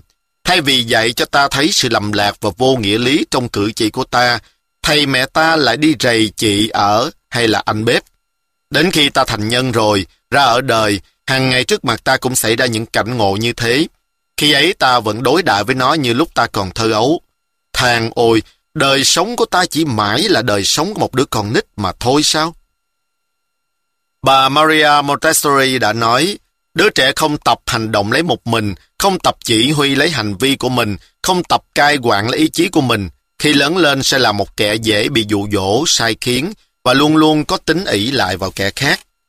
Đứa học trò thường bị rầy la, quở mắng sẽ sinh lòng chán nản, không tin mình và hay sợ sệt nhút nhát. Lớn lên nó sẽ là kẻ có tính phục tùng và hay rủng chí, thiếu cả nghị lực tinh thần. Sự tùng phục mà ta bắt buộc con cái ta phải theo, sự tùng phục tuyệt đối, vô lý và bất công, đó là cách rèn luyện chúng nó sau này trở nên bọn người vô tâm, dễ bị nhồi sọ, dễ bị lôi cuốn theo những sức mạnh đuôi mù của xã hội. Trừng phạt bằng cách đem đứa có tội ra làm bia quở trách cho phần đông bạn tác, thật không khác nào cái khổ hình, đống nọc, làm cho đứa trẻ sợ điên lên đến không còn nghị lực, suy nghĩ phán đoán gì nữa. Đối với dư luận chung quanh, dẫu rằng dư luận ấy có bất công lầm lạc thế nào cũng mặc. Cái đó nó làm hèn con người đi, đến mất cả lòng tự tín tự trọng. Sau này chúng sẽ là bọn người có tính sùng bái đuôi mù đối với những tay dẫn đạo, bất kỳ là họ thuộc về phe phái nào. Tinh thần vô trách nhiệm như ta thấy do cách giáo dục sai lầm gây nên đã ăn sâu vào tâm khảm của mọi người chúng ta. Nên chi, không trách nào ngày nay, hạng người điềm đạm rất ít thấy. Kẻ bao giờ cũng ỷ lại vào kẻ khác để định đoạt cuộc đời cho mình. Bất cứ hành động hay tư tưởng nào cũng tùng phục, mô phỏng theo kẻ khác. Kẻ ấy không bao giờ làm tín đồ của điềm đạm được. Họ trốn tránh trách nhiệm, bất kỳ là việc gì, sự gì, họ là kẻ theo sau kẻ khác. Luân lý, tôn giáo, học thuyết đã tư tưởng thế cho họ rồi. Họ chỉ có tuân theo và làm theo như bộ máy. Ở nhà thì có cha mẹ, anh chị thay thế mà tư tưởng và chỉ huy hành động cho. Lớn lên, có hội đảng, có nghiệp đoàn, có tôn giáo, luân lý, sách vở, thay thế mà tư tưởng và chỉ huy hành động cho. Họ không cần phải suy nghĩ gì lấy một mình nữa. Họ là một phần tử vô trách nhiệm trong những cuộc hưng vong trị loạn của gia đình, của quốc gia, của xã hội, của nhân loại. Người vô trách nhiệm là người vô tâm, mà vô tâm là để tâm hồn mình tha hồ cho ngoại cảnh lôi cuốn sai sử. Người như thế là người nô lệ, không thể điềm đạm được. Điềm đạm là hiện tượng của một tâm hồn tự chủ, hết sức hữu tâm trong các hành vi hay tư tưởng của mình. Ta cần phải tập tính ham trách nhiệm ngay từ lúc nhỏ. Không thế, lớn lên khó mà trừ khử nó cho dễ dàng đặng, vì thói quen là thiên tính thứ hai vậy. Chương thứ ba, ám thị. Ám thị là gì? Ám thị là dùng cách âm thầm mà chỉ thị để khiến người ta bất giác phải theo mình. Cái công dụng của nó ở thuật thôi miên như thế nào, ở đây không cần bàn đến vì các bạn cũng đã thừa hiểu. Người bị ám thị là người đã mất tự chủ, chỉ làm theo kẻ khác làm, nói theo kẻ khác nói, mừng, giận, thương, vui, cho đến tư tưởng cũng theo chỉ thị của kẻ khác.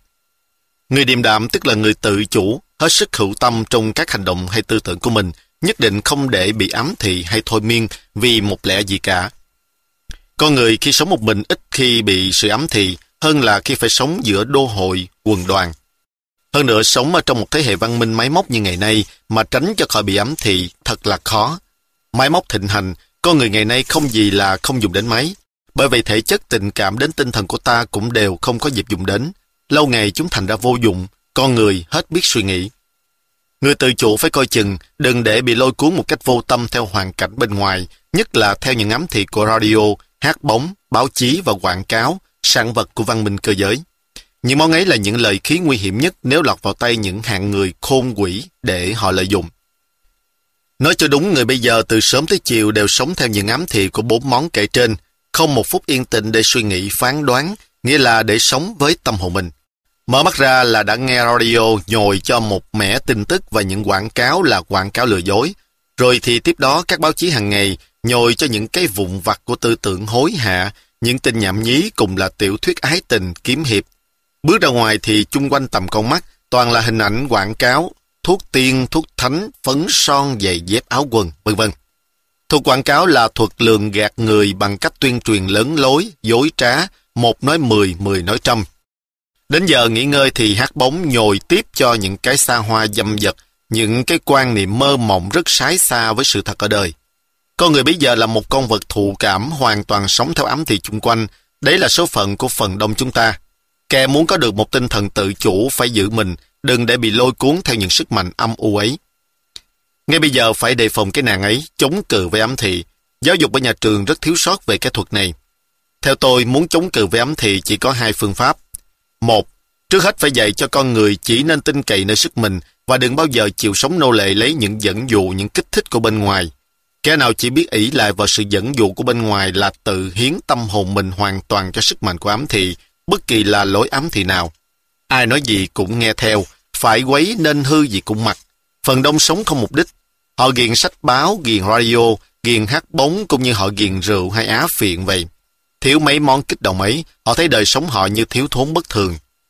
Vậy muốn dạy cho con người biết cày lấy sức mạnh thiêng liêng của mình và chống cự với mọi sự quyến rũ bên ngoài, đừng trở nên những kẻ ghiền báo chí, ghiền radio hay cine, phải làm cách nào? Trước hết phải tập tự tiêu khiển bằng sức mình, tự chế tạo lấy đồ vật, tự học một nghệ thuật hoặc nghiên cứu về một môn học nào. Hãy tùy thích tập lấy một nghề thủ công nào như nghề thợ mộc, thợ máy, thợ sơn hay học đàn, học vẽ chẳng hạn. Pascal đã nói rất chí lý. Phần nhiều tai nạn đến cho con người đều do sự không biết sống một mình yên tĩnh trong phòng. Tai nạn ấy theo tôi là tai nạn về phần tinh thần trước hết. 2. Phương pháp thứ hai để chống cự ám thị là thuật phân tích và phê bình những lối quảng cáo và tuyên truyền bất cứ là bằng món lợi khí nào, cine, radio, báo chí hay quảng cáo. Điều trước hết là phải tập phân tích những tiếng thường dùng của báo chí, của những nhà diễn thuyết.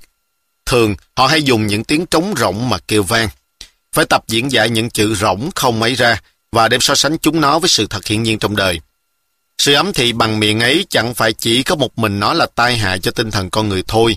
Ta còn phải lo ngăn ngừa lối ám thị trên mặt giấy, bằng hình mà bọn con buôn vô liêm sĩ hay dùng để mê hoặc người, như lối quảng cáo dụng phương pháp liên hợp một cách đột ngột ý tưởng của mình, muốn quyến rũ với một vật, hoặc một cái hình, hoặc một thứ văn tả cảnh rất hay để gợi cho người ta một hứng thú tuyệt điểm. Ví dụ, họ đem hình một người đàn bà rất đẹp với một nước da bóng nhoáng, khêu gợi, sửa soạn đi tắm trong một cái phòng tắm bằng cẩm thạch màu hường rất xinh xắn, chân dọn xa hoa cực điểm theo lối tân thời để làm quảng cáo cho một thứ xà bông. Hoặc muốn quảng cáo thuốc điếu, họ vẽ một bức tranh dạ hội có nhiều người cực kỳ sang trọng, quần áo tuyệt mót, cùng nhau ngậm điếu thuốc phì phà. Hoặc đem hình một ngôi sao chớp bóng nào lộng lẫy hay một chàng thanh niên đẹp trai bảnh bao nào cũng được. Hoặc muốn quảng cáo cho một món thuốc bổ thì họ vẽ một chàng lực sĩ đảo hổ hay bẻ gãy sừng trâu. Tôn chỉ của nhà quảng cáo bất kỳ là thuộc về loại nào cũng thế, là tìm cách liên hợp cái món hàng của mình với những ý tưởng mà phần đông con người cho là khoái trá hơn hết, như ý tưởng dâm dật, mê ly, giàu sang, thế lực, v.v. Lối quảng cáo ấy rất đắc lực, người ta mua thuốc điếu càng ngày càng nhiều. Những món hàng khéo quảng cáo nhất là bán chạy nhất.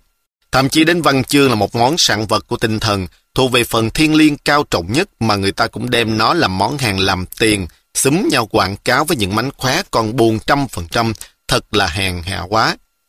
Sứ mạng của văn chương là phụng sự chân lý mà lại hội hiệp được với sứ mạng của quảng cáo, là nhồi sọ và lường gạt. Thật là trạng thái của một tinh thần khủng hoảng đến cực điểm. Cả những bậc vĩ nhân cũng đến lên án cái thói làm ô nhục văn hóa ấy. Người ta dùng những lối văn rườm rà nghe rất kêu để giới thiệu quảng cáo, xu bờ nịnh hót nhau, dẫn dụ ám thị khiến độc giả mất cả sự phán đoán phê bình. Phân giải những ý tưởng liên hiệp một cách đột ngột và vô lý ấy là một điều khẩn cấp, các tín đồ của điềm đạm cần phải chuyên tập hơn hết.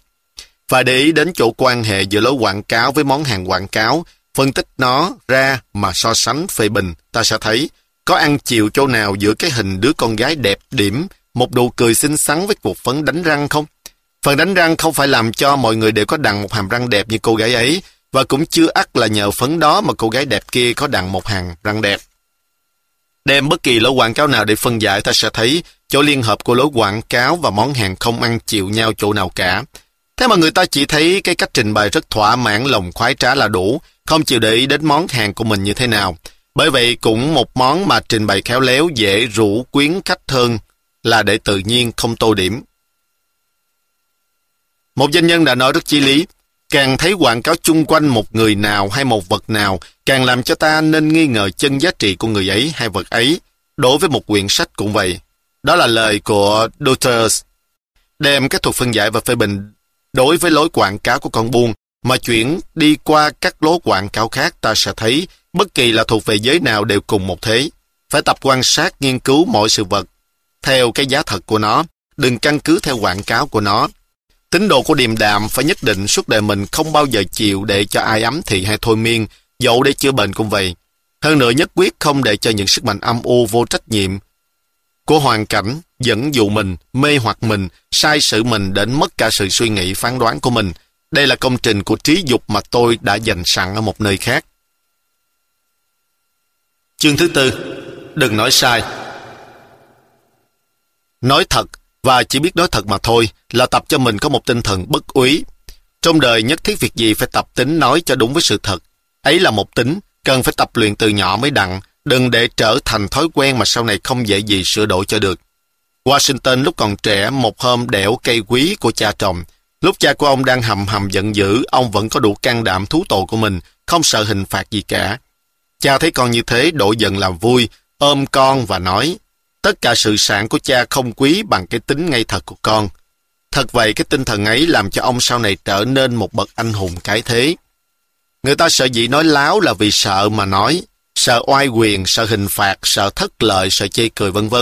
Mỗi một khi ta bị hoàn cảnh lôi cuốn phải nói dối, hãy bình tâm suy nghĩ, tìm xét căn nguyên, ta sẽ thấy không ngoài những nguyên nhân đã nói trên. Nói dối là tỏ ra mình bị kẻ khác khu xử. Nhiều khi nói dối lại được thiên hạ ban cho cái tên rất tốt đẹp là người nhã nhặn. Kỳ thật là người nhút nhát chỉ biết vì mình chứ không phải vì người. Nói sự thật thì mất lòng, thà nói vừa theo, có phải lợi được người ta ưa mình không? Đó là vua nịnh, đó là con buôn. Người như thế là người mà ai ai cũng ưa nhưng ai ai cũng ngờ. Còn cầu đến sự thương yêu của người là còn sợ người chê bai. Người như thế không phải là người điềm đạm được. Phải tập cái tính ưa sự thật, ghét sự dối. Đừng có nói, một lần đầu phải thói quen. Không, kẻ trộm một hột gà sẽ trộm một con bò. Nói dối một lần lương tâm cắn rứt nhưng rồi bỏ qua. Nói dối nhiều lần sẽ dần dần thành thói quen, lương tâm không cắn rứt nữa. Người ta sẽ nói dối như ăn cơm bữa, không chút ái ngại gì cả. Ta phải thật nghiêm khắc với ta về vấn đề này. Ta phải xem lời nói ta như một lời viết ra ngoài mặt giấy, như một danh dự thiêng liêng bất khả xâm phạm. Thà là không nói gì hết mà hãy nói ra là lời đúng với sự thật. Không có một quyền thế nào, không có một sự lợi danh nào bắt buộc ta phải nói sai với sự thật được cả. Không nói dư, mà nhất là không bao giờ nên nói sai với sự thật. Chỉ có được như thế tinh thần ta mới đứng được vững vàng, không bị một lực lượng ngoại giới nào làm lay chuyển được. Thôi Tử là quyền thần nước Tề, định giết vua Trang Công, bèn hội họp sĩ phu lại ăn thề. Ai nấy đều sợ hãi răm rắp vâng lời. Duy có Án Tử nghiễm nhiên như không, nhất quyết không chịu thề. Thôi Tử bảo Án Tử: Ngươi nghe ta, ta lấy được nước thì chia cho một nửa, nhược bằng không nghe, ta giết ngay lập tức. Lúc ấy bốn mặt quân lính hầm hầm những muốn đưa gươm giáo ra đâm chém Án Tử. Chứ đến nơi mà Án Tử không biến sắc mặt, ung dung nói rằng: Lấy lợi mà nhử người ta, bảo người ta phản bội quân thượng là bất nhân. Lấy binh khí uy hiếp người ta, làm cho người ta mất chí khí là bất dũng. Giết thì giết, ta đây không theo việc nhà ngươi làm. Thôi Tử nghe nói không dám làm gì Án Tử. Án Tử đứng dậy khoan thai bước ra. Nước Lộ có một cái định rất quý. Nước Tề bắt phải đem dân. Vua Lỗ tiếc lắm cho làm một cái định giả đưa sang. Vua Tề bảo: Phải có Nhạc Chính Tự đem đỉnh sang nói ta mới tin. Vua Lỗ cho gọi Nhạc Chính Tự đến bảo đi. Nhạc Chính Tự hỏi: Sao không đưa cái đỉnh thật? Vua Lỗ nói: Ta quý nó lắm.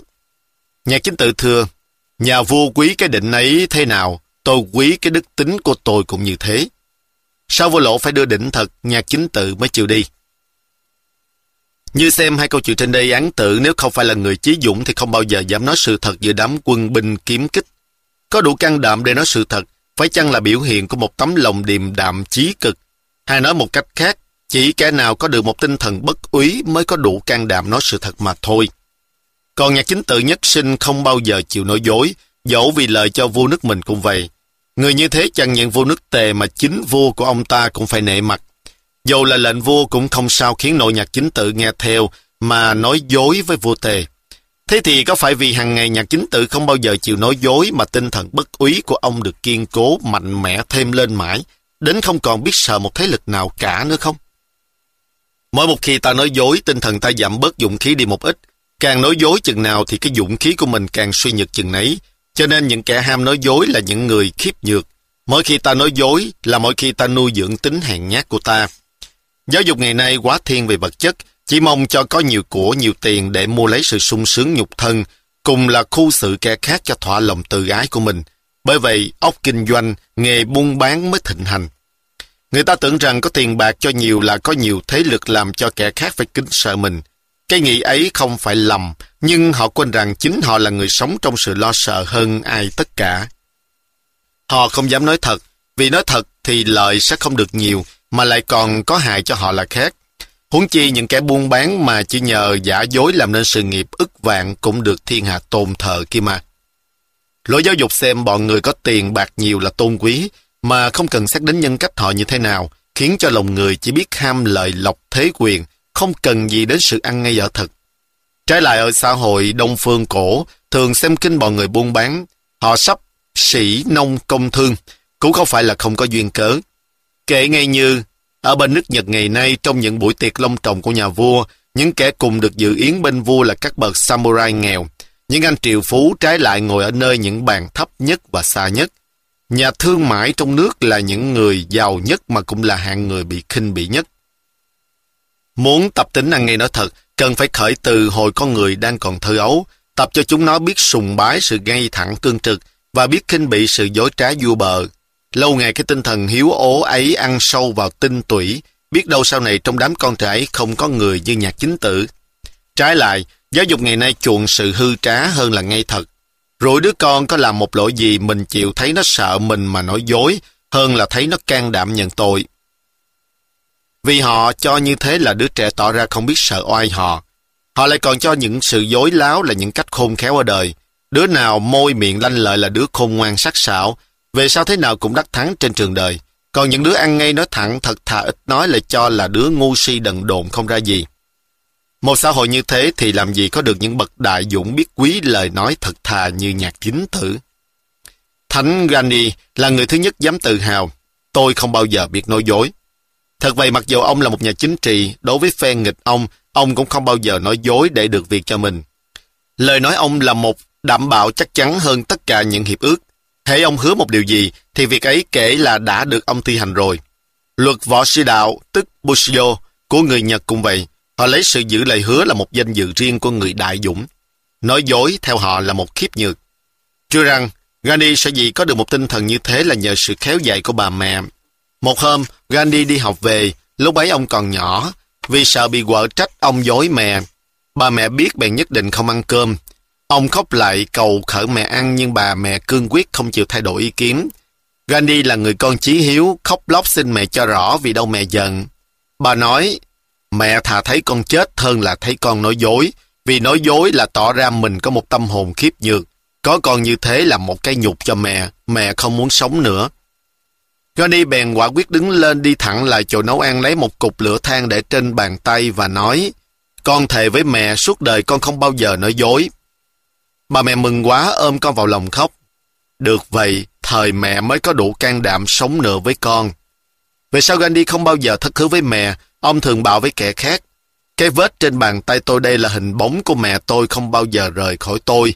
Đấy là vị thiên thần phò hộ tôi mãi ở trong vòng thành thực và danh dự. Nếu muốn làm đệ tử của Điềm Đạm, phải có đủ can đảm hy sinh cả cái lợi vật chất của cá nhân, cái lợi được người yêu kẻ mến, cái lợi phì gia vinh thân, cái lợi nhất bổn vạn lợi. Không phải bảo kẻ điềm đạm luôn luôn phải nói sự thật. Không, sự thật không phải luôn luôn nên nói, chấp kinh, Âu cũng phải biết tùng quyền. Nhưng nếu vì hoàn cảnh không nên nói thì thà đừng nói gì cả. Còn thấy cần phải nói thì lời nói mình phải cho ngay thật. Nếu vì lợi cho mình mà nói dối, đó là vì khiếp nhược mà nói, nhất định không nên làm. Nhược bằng vì lợi cho người mà nói dối, thì cái dối ấy có khi ta cũng không nên câu chấp thái quá.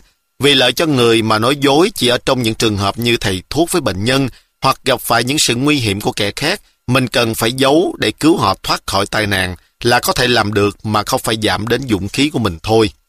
Ở bên Ấn Độ, các nhà đạo sĩ tịnh tâm thường hay dùng sự cấm khẩu làm diệu pháp. Trong lúc cấm khẩu, họ không bị một lực lượng gì bắt buộc họ phải nói trái với ý nghĩ họ. Họ tha hồ muốn nghĩ gì thì nghĩ theo sự thật. Lâu ngày họ mất cái thói quen nói dối. Đó là một cách tu luyện tinh thần bất úy rất hay. Ở trong đời ta không thể cấm khẩu đặng như các đạo sĩ ấy, thì hãy cấm khẩu ngay những lúc hoàn cảnh bó buộc ta không thể nói ngay sự thật. Trong ngũ giới của nhà Phật thì cấm vọng ngữ làm đầu. Phải chăng đó là bước đầu tiên để được đi sâu vào cái tinh thần đại hùng đại lực của Thích Ca? Nếu không phải vì sợ oai thế hình phạt, vì muốn ăn mày ăn xin sự yêu thương của kẻ khác, hoặc vì muốn ngọt mật chết ruồi, thì chắc chắn là không có cái lợi gì khác buộc ta phải nói dối cả. Cho nên chỉ khi nào ta diệt được ngay cái nguyên nhân của sự nói dối đi, thì tấm lòng mới vững vàng mà thờ phụng sự ngay thật. Đành rằng chỉ vì có được một tấm lòng bất úy mới có đủ can đảm nói luôn luôn sự thật, nhưng cũng nhờ hằng nói mãi sự thật mà dũng khí ta càng được tăng gia kiên cố. Chương thứ 5. Trí tưởng tượng. Trí tưởng tượng thái quá cũng rất có hại cho sự điềm đạm. Sự thật ở đời lắm khi không có những cái giá như ta đã tưởng tượng ban cho. Hay nói một cách khác, sự vật ở đời tự nó không có giá trị gì cả. Nó có giá là tại nơi ta ban cho nó có cái giá ấy mà thôi. Thấy mặt người lạ là đã tưởng tượng cho người ấy có những đức tính mà tự họ không có, hoặc cho họ là kẻ tài ba lỗi lạc hơn mình, hoặc là tưởng tượng họ khinh bạc chế nhạo mình. Thế mới đâm ra khiếp sợ, e ngại, rụt rè. Nhưng sự thật, nếu mình gặp người đó một vài lần, thường tiếp chuyện với người đó trong 5-10 ngày, bây giờ ta sẽ thấy họ không phải thần thánh gì mà mình phải khiếp sợ đến thế. Phải tập tính nhìn thẳng vào sự thật, Đừng để cho trí tưởng tượng viễn vông của mình đánh lừa mình. Cái tính thích khen sợ chê, nô lệ dư luận làm cho ta hèn yếu khiếp nhược, nhưng đó trí tưởng tượng của ta phụ tiếp vào làm sai cả sự thật. Phần đông tưởng rằng đi đâu hay ở đâu người ta hay để ý đến mình, rình mò quan sát mình. Nào phải có thật như vậy đâu. Có ai ở không mà lo xem xét mình để biếm nhẹ, chế nhạo mình. Ở đời ai cũng có việc riêng, không ai công không mà lo phê bình mình. Và nếu có phê bình đi nữa thì có ăn thua gì đến ta. Nhất định phải loại trí tưởng tượng ra khỏi vòng trí thức của mình trong khi mình muốn phán đoán một việc gì cho chính đính. Nếu ta khéo điềm tĩnh, lại quan sát cho kỹ càng trước khi phán đoán thì tưởng không có cái chi đáng cho ta sợ nữa cả. Trí tưởng tượng phải luôn luôn để ở dưới quyền kiểm soát của trí thức. Nếu trí thức nhận xét không đúng thì tưởng tượng tiếp vào chỉ để làm cho hốt loạn thêm lên. Tuy nhiên nói rằng trí tưởng tượng có hại là khi nào ta để nó hỗn loạn tha hồ, không kiềm chế gì hết. Nếu ta khéo lợi dụng nó thì nó sẽ là một lực lượng giúp cho sự điềm đạm không phải nhỏ. Thay vì dùng trí tưởng tượng để tăng sự lo sợ, khiếp hoảng, sao ta không biết dùng nó để tăng sự điềm đạm của ta thêm? Trí tưởng tượng là một sức mạnh phi thường, cùng ý thức chính đáng, nó có thể thay đổi hết tất cả cục diện của đời người. Luôn luôn bất kỳ là ở vào trường hợp nào, bất kỳ là người gì hay vật gì, nếu ta lập tâm không sợ, rồi thì trí tưởng tượng tiếp vô tạo ra một cảnh tượng hùng tráng, củng cố thêm cho tinh thần điềm tĩnh của mình một cách hết sức đắc lực. Làm chủ đặng trí tưởng tượng là đã làm chủ đặng một lực lượng lớn lao nhất trong đời. Không còn cái gì ta làm không đặng nữa. Kìa, thử một kẻ nghịch hết sức hung tợn đứng trước mặt ta.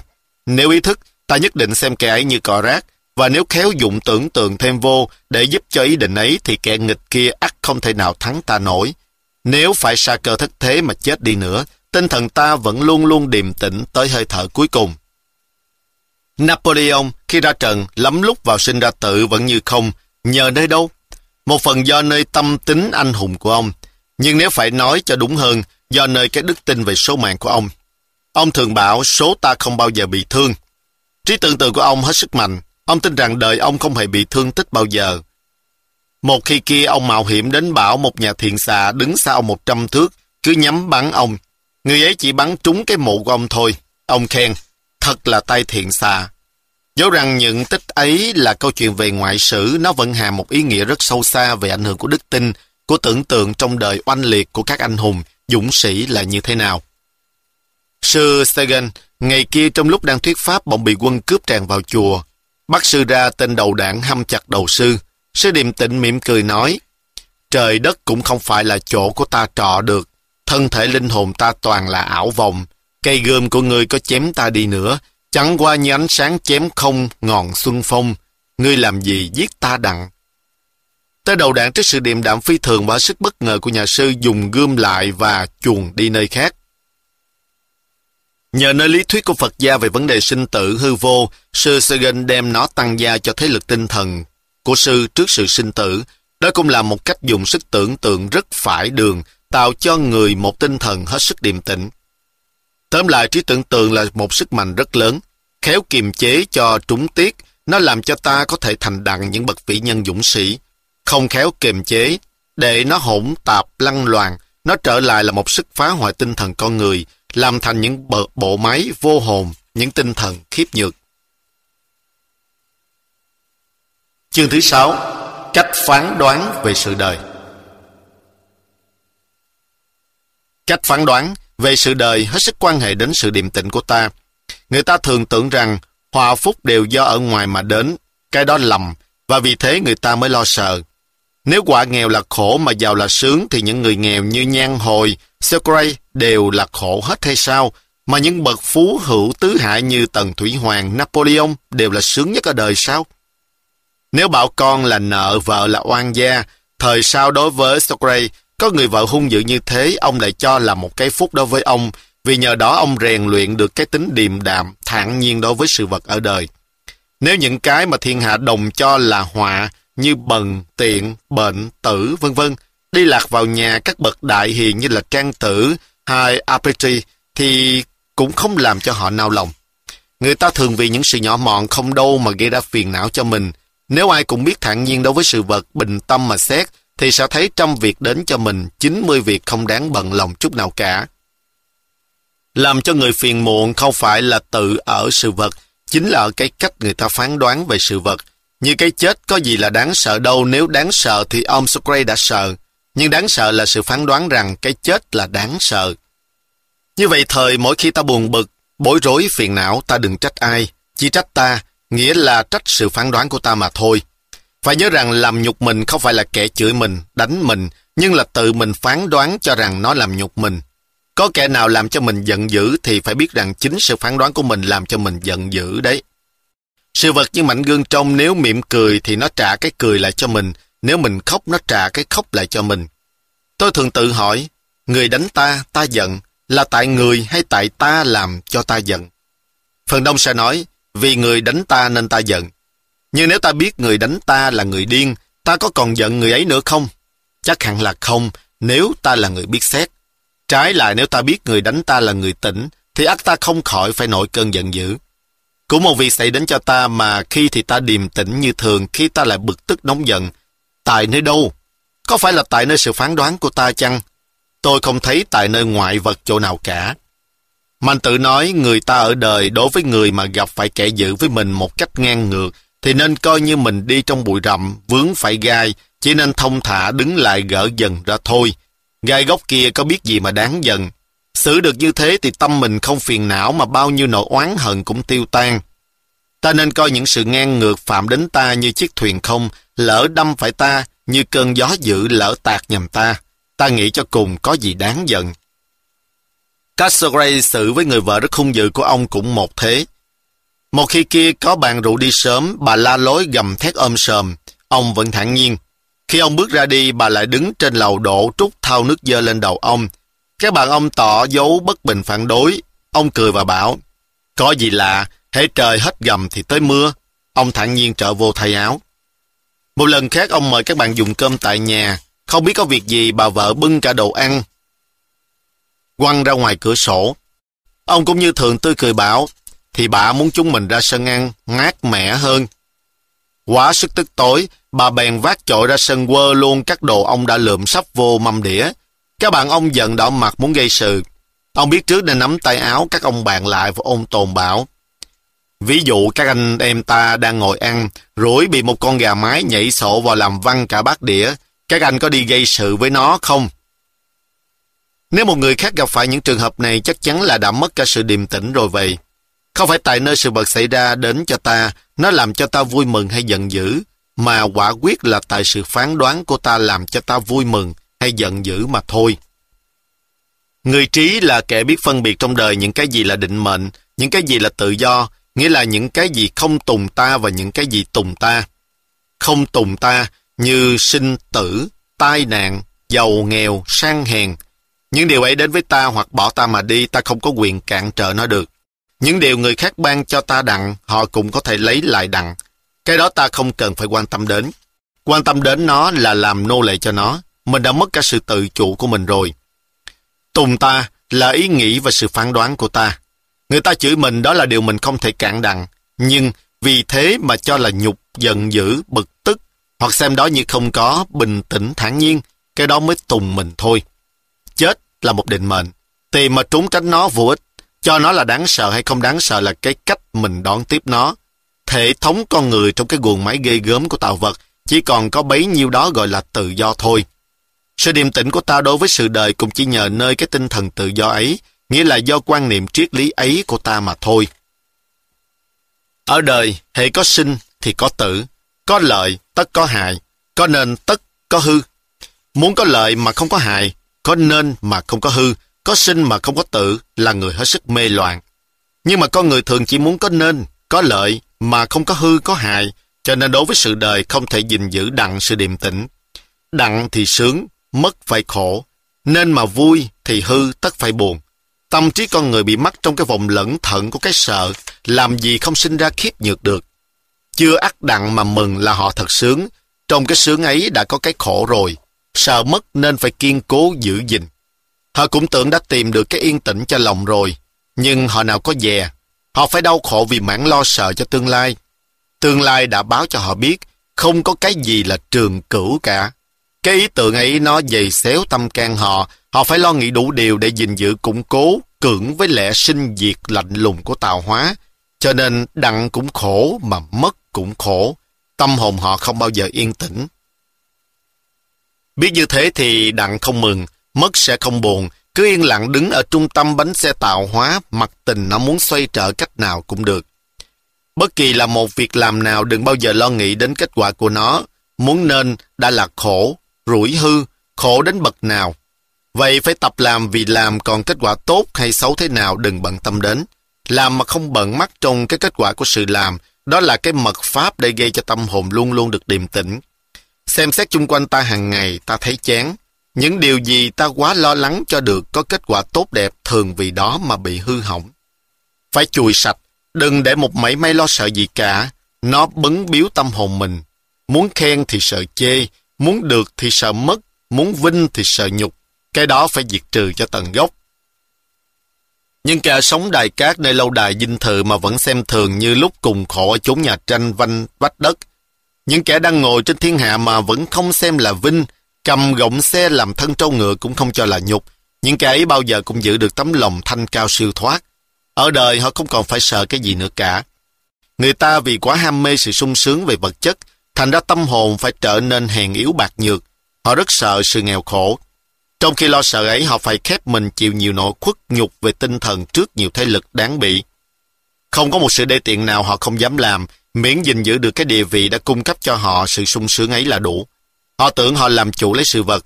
Thật ra, sự vật ấy làm chủ lấy họ mà họ không dè. Kẻ nào còn sống nô lệ lấy tình cảm và dục vọng, nô lệ lấy sự sung sướng của mình, đều là những người không bao giờ mong mỏi đi vào cõi chí thiện của sự điềm đạm được. Abetis đã nói, anh có con ngựa tốt, hay nói, con ngựa của tôi tốt, chứ không phải tôi tốt. Hay thay lời nói ấy, tầm thường lắm, nhưng mà sâu sắc làm sao? Thiên hạ hiện thời đã đi ngược với nó rất nhiều. Phần đông thiên hạ tưởng rằng giá trị của con người ở nơi sự vật nhiều ít của người ấy tích trữ, như danh vọng, tiền bạc, xe hơi, nhà lầu, ruộng đất, chứ không phải nơi cái giá trị thật có của họ. Ta sang ta quý là không phải do nơi cái giá trị thật sang thật quý của con người ta, mà là do điều thiên hạ ban cho, do những xe hơi, nhà lầu, cùng ruộng đất trâu bò của mình. Thế thì cái hệ thống của con người nghĩ cũng quá nhẹ thật. Đấy là tự mình khinh mình vậy. Người ta vô tâm đến bậc ấy là cùng. Vậy chứ vì đâu thiên hạ đua nhau tranh giành tiền bạc, thế lực, nếu không phải để tăng giá trị cho mình, mưu nhiều sự sung sướng cho mình là gì?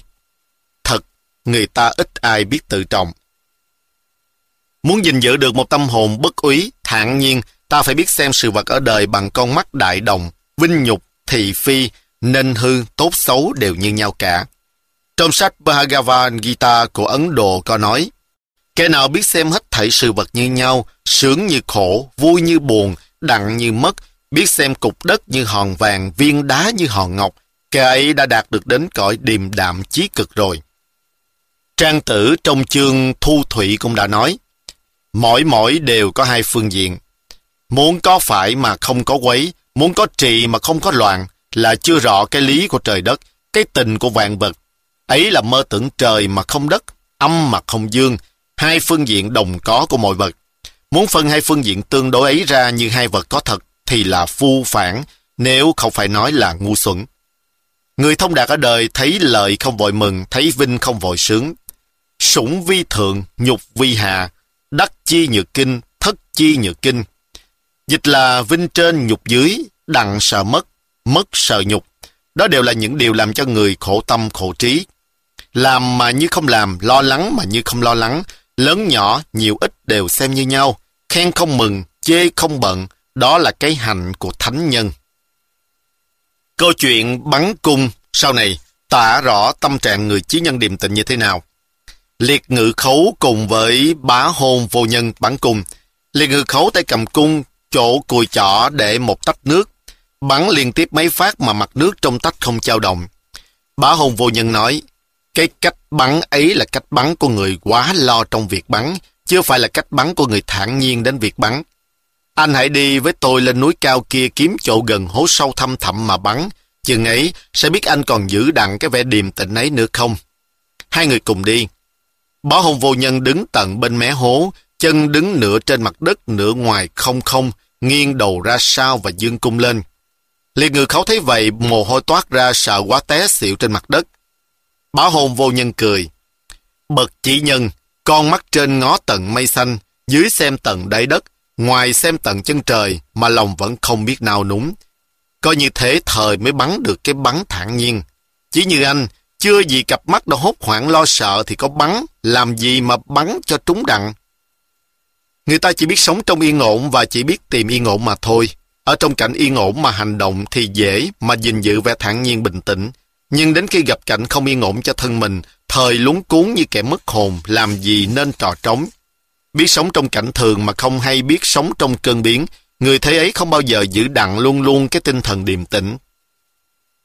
Trang Tử có nói, sinh tử, tồn vong, cùng đạt, bần phú, kẻ hiền và người bất tiếu, khen chê lạnh ấm. Đó là cái biến của sự đời, cái hành vận của cái mạng. Nó tương tiếp nhau hết ngày tới đêm, hết sống tới chết, hết vinh tới nhục. Ta không thể biết được nguyên nhân nó vì đâu. Những điều ấy ta chớ nên bận đến mà làm gì. Đừng bao giờ để cho nó chen vào phá hoại cái yên tĩnh của tâm hồn mình. Gìn giữ mãi sự yên tĩnh ấy nơi lòng. Đừng để cho bất kỳ là vật gì dao động được, dầu là sự vui sướng cũng vậy. Đó gọi là toàn đức. Bậc chân nhân không ham sống, không sợ chết. Sinh ra không mừng, chết đi không sợ. Thản nhiên mà đến, thản nhiên mà đi, không bận mắc vào đâu cả. Thuận theo đạo mà sống, nên người không cưỡng với trời. Tâm họ bao giờ cũng quả quyết, cử chỉ rất trầm lặng, gương mặt đơn sơ, hạnh kiểm điều độ, tình cảm mực thước.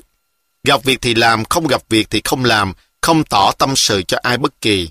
Những kẻ chưa đến bậc chân nhân thì thích bè bạn, thích tâm sự, muôn việc đắn đo lo sợ, không biết thản nhiên đối với những cuộc dinh hư tiêu trưởng trong đời, thường lại đem thân mà tiêu hủy trong cuộc săn tìm danh lợi. Nhan Uyên nói với Trọng Ni, lúc tôi ngồi đò đi ngang qua một cái thác kia, tên đưa đò cầm tay lái như thần. Tôi hỏi nó, làm sao đặng vậy? Nó bảo, cái tài đó một người lội học dễ dàng, một người lặng không học mà biết. Nó nói gì vậy? Tôi không hiểu chi hết. Trọng Ni nói, người lội không tưởng tới nước, vì đã quen với cái hiểm nghèo của nước mà nó không sợ nữa. Còn người lặng thì lại không còn tưởng tới nước là gì nữa. Nó ở trong nước như ở trong chỗ ở tự nhiên của nó. Ý lo sợ về sự hiểm nghèo của nước ít làm động lòng người lội, nên giao thuyền cho nó cầm lái thì thuyền vững vàng. Đối với người lặng thì ý lo sợ về sự hiểm nghèo của nước lại càng không làm động lòng nó đặng. Nếu giao thuyền cho nó cầm lái thì thuyền ắt phải hoàn toàn vững vàng hơn nữa. Như trong cuộc bắn bia, nếu món định thưởng là một vật bằng đất giá hèn, người bắn không bị mấy động lòng, thông thả dùng hết xảo diệu của nó. Nếu món đồ thưởng là một vật bằng vàng hay bằng ngọc, người bắn sẽ bị cảm động nhiều quá, sự bắn của họ không còn chắc chắn chút nào nữa hết. Kỷ Tịnh Tử lãnh phần tập gà đá độ cho vua. Được 10 ngày vua hỏi thăm thì Kỷ Tịnh Tử nói, chưa, gà còn kiêu khí. 10 ngày nữa vua hỏi thăm, Tịnh Tử nói, gà còn gáy đáp với gà khác, thấy gà khác còn biết cảm động. 10 ngày sau nữa vua hỏi thăm, Tịnh Tự cũng nói, nó còn thạnh khí hăng hái lắm. 10 ngày nữa vua lại hỏi thăm, thì Tịnh Tự nói, được rồi, nghe tiếng và thấy mặt đồng loại của nó không còn biết cảm động nữa. Nó nay như khúc gỗ rồi, không còn gà nào đối đầu với nó nổi nữa. Cách rèn luyện ấy cũng là cách rèn luyện để đi đến tinh thần đại dũng. Tới đó là tới cái chỗ mà Trang Tự gọi là toàn đức, cái đức hạnh viên mãn của con người. Xem kỹ các học thuyết tôn giáo, bất kỳ là học thuyết hay tôn giáo nào, ta sẽ thấy cái mục đích cuối cùng là đem con người đến chỗ điềm tĩnh, tức là đến chỗ cùng cực của nhân phẩm. Đạo gia hay Phật gia dùng đến các phương pháp tĩnh tọa bồ đoàn, đều lấy cái tịnh làm gốc cho công phu luyện tập để đạt đến một tinh thần điềm đạm chí cực. Cái đó đã cao xa mà uyên áo, không phải ai ai cũng hiểu được và làm được. Nếu ta chưa từng vào đó, thời chưa nên vội phê bình nó một cách cẩu thả như phần đông đã làm. Cái tâm trạng thanh cao mầu nhiệm và hùng dũng ấy, người xưa đã khéo ngụ tả trong câu chuyện đắc đạo của Phật dưới gốc cây Bồ Đề. Phật khi ngồi dưới gốc Bồ Đề, giác nhiên ngộ đạo, tâm trí sáng suốt, hào quang tỏa khắp bốn phương, làm rung động cả vạn vật chung quanh. Thần Mara chúa tể các lực lượng của vật chất, của tội lỗi, của tối tâm, không thể chịu nổi có người đã thoát khỏi được cái vòng nô lệ của mình, bèn đem cả đạo binh ma tướng quỷ đi kiếm Phật. Thần cây, thần đất cùng các vị thần của các lực lượng tự nhiên đều nói với Mara, người ấy đã đắc đạo rồi, ấy là người sáng suốt nhất, không còn một sự tối tâm nào ẩn được bên người. Đi làm gì đó, ngươi sẽ phải thất bại ngay. Người ấy là người không còn ai trong trời đất này thắng nổi nữa. Thần Mara tức tối, bèn hóa phép nổi dông nổi gió, làm cho phi sa tẩu thạch đất nẹ núi nghiêng để khiếp hoạn Phật. Thản nhiên, Đức Phật ngồi như khúc gỗ, trong tâm lặng lẽ như không có việc gì. Túng thế Mara bèn nghĩ qua cái kế lấy danh lợi, nữ sắc, cùng những cái mà lòng người dễ siêu, dễ động nhất để lay chuyển lòng Phật. Lấy danh để khêu gợi lòng tự ái, lấy lợi để gợi lòng tham muốn, lấy sắc để gợi lòng dục vọng, nhưng cũng không làm cho Phật động lòng mảy may nào cả. Bây giờ là lúc dùng đến oai vũ. Mara bèn ra lệnh cho binh ma tướng quỷ cầm gươm giáo xông vào, lấy tên lửa bắn vào mình Phật. Phật cũng thản nhiên, trong lòng bất động. Tên giáo vô gần tới là biến thành những đóa hoa thơm rớt chung quanh mình Phật. Bây giờ Mara xấu hổ nổi trận cuồng phong bay về động phủ. Văng vẳng nghe hai bên đường các vị thần của các lực lượng tự nhiên bàn bạc với nhau. Người ấy là người không còn một sức mạnh nào trong đời thắng được nữa. Người ấy đã làm chủ các sự vật trong trời đất rồi. Kết luận. Muốn đi đến một tinh thần đại dũng không phải là một việc không thể làm. Cần yếu là phải có đức tính đầu tiên này: thành thật. Tôi muốn nói, thành thật đối với mình. Thành thật đối với mình là một điều rất khó, nghĩa là mình đừng gạt mình, đừng bênh vực sự yếu đuối lầm lạc của mình, đừng nói một đàn làm một ngã. Thành thật đối với mình tức là sự điều hòa giữa ý tưởng và việc làm của mình. Muốn định giá phẩm cách của con người, tôi tưởng không còn cách nào hay hơn là căn cứ vào đó. Nếu các bạn nhận ra sự điềm đạm là triệu chứng của một tâm hồn giải thoát, là chỗ cứu cánh của các hành vi cao thượng của con người, thì một khi đã nhất định thi hành, đừng bao giờ bênh vực sự yếu đuối của mình mà sao lãng bỏ qua. Nếu các bạn đồng ý với tôi, cùng cho giá trị của con người không phải căn cứ nơi số tài sản, tước vị của mình thâu trữ, của người khác ban cho, và phẩm cách con người ở nơi tinh thần tự do của mình đối với ngoại vật, thì các bạn hãy thành thật thi hành ngay cái ý nghĩ ấy trong các hành động hàng ngày, không sai chạy. Có rủi sa ngã một đôi khi, thì hãy có can đảm và thành thật mà trở về con đường của mình đã định đi ấy. Nhược bằng một đàn, bạn nhận giá trị và hạnh phúc của con người không phải ở nơi cái tinh thần ỷ lại đến ngoại vật. Một đàn, bạn lại đem thân lăn lóc nô lệ nơi danh lợi, cầu cạnh nơi thế lực để mưu cho mình hạnh phúc. Đó là bạn không thành thật với mình đó. Làm như thế thì cái dũng của thánh nhân đối với bạn sẽ là một điều thuộc về mơ mộng. Phải quyết tâm quy cả nghị lực của mình vào một việc, thì việc ấy ắt phải thành. Trang Tử trong Thiên Đạt Sanh có nói, lúc Trọng Ni đi qua nước Sở, vừa ra khỏi rừng, thấy một người tật bướu bắt ve bằng một cây sào dài, rất lẹ và rất chắc chắn, cũng như bắt bằng tay. Trọng Ni nói với người ấy, anh thật là tài, xin cho tôi biết cái thuật của anh. Tên tật bướu nói, thuật của tôi là đây. Trong 5-6 tháng, tôi tập để viên đạn đứng thăng bằng trên ngọn sào của tôi mà không hề rớt. Khi tôi để đứng đặng 2 viên, thì ít con ve nào thoát khỏi tôi. Khi tôi để đứng đặng 3 viên, thì 10 con trật có 1 mà thôi. Khi tôi để đứng đặng 5 viên, tôi không hề trật con nào hết. Cái thuật của tôi là quy hết tinh thần của tôi vào chỗ chí hướng mà tôi mong đạt đó. Tôi trị cái tay tôi, cả thân thể tôi, cho đến chừng nào nó thành một khúc gỗ, không còn biết cảm động, không còn sao lãng nữa. Tuy trời đất là lớn, vàng vật là nhiều, nhưng tôi chỉ thấy có con ve mà tôi muốn bắt đó thôi. Không chi làm cho tôi sao lãng ngoài cái ý tôi muốn đó. Con ve làm gì thoát khỏi tay tôi. Đấy cũng là cái nghĩa chuyên tâm bạo nhất của Lão Tử vậy. Khởi thảo ngày 12 tháng 4 và viết xong ngày 13 tháng 6 năm Nhâm Ngũ 1942.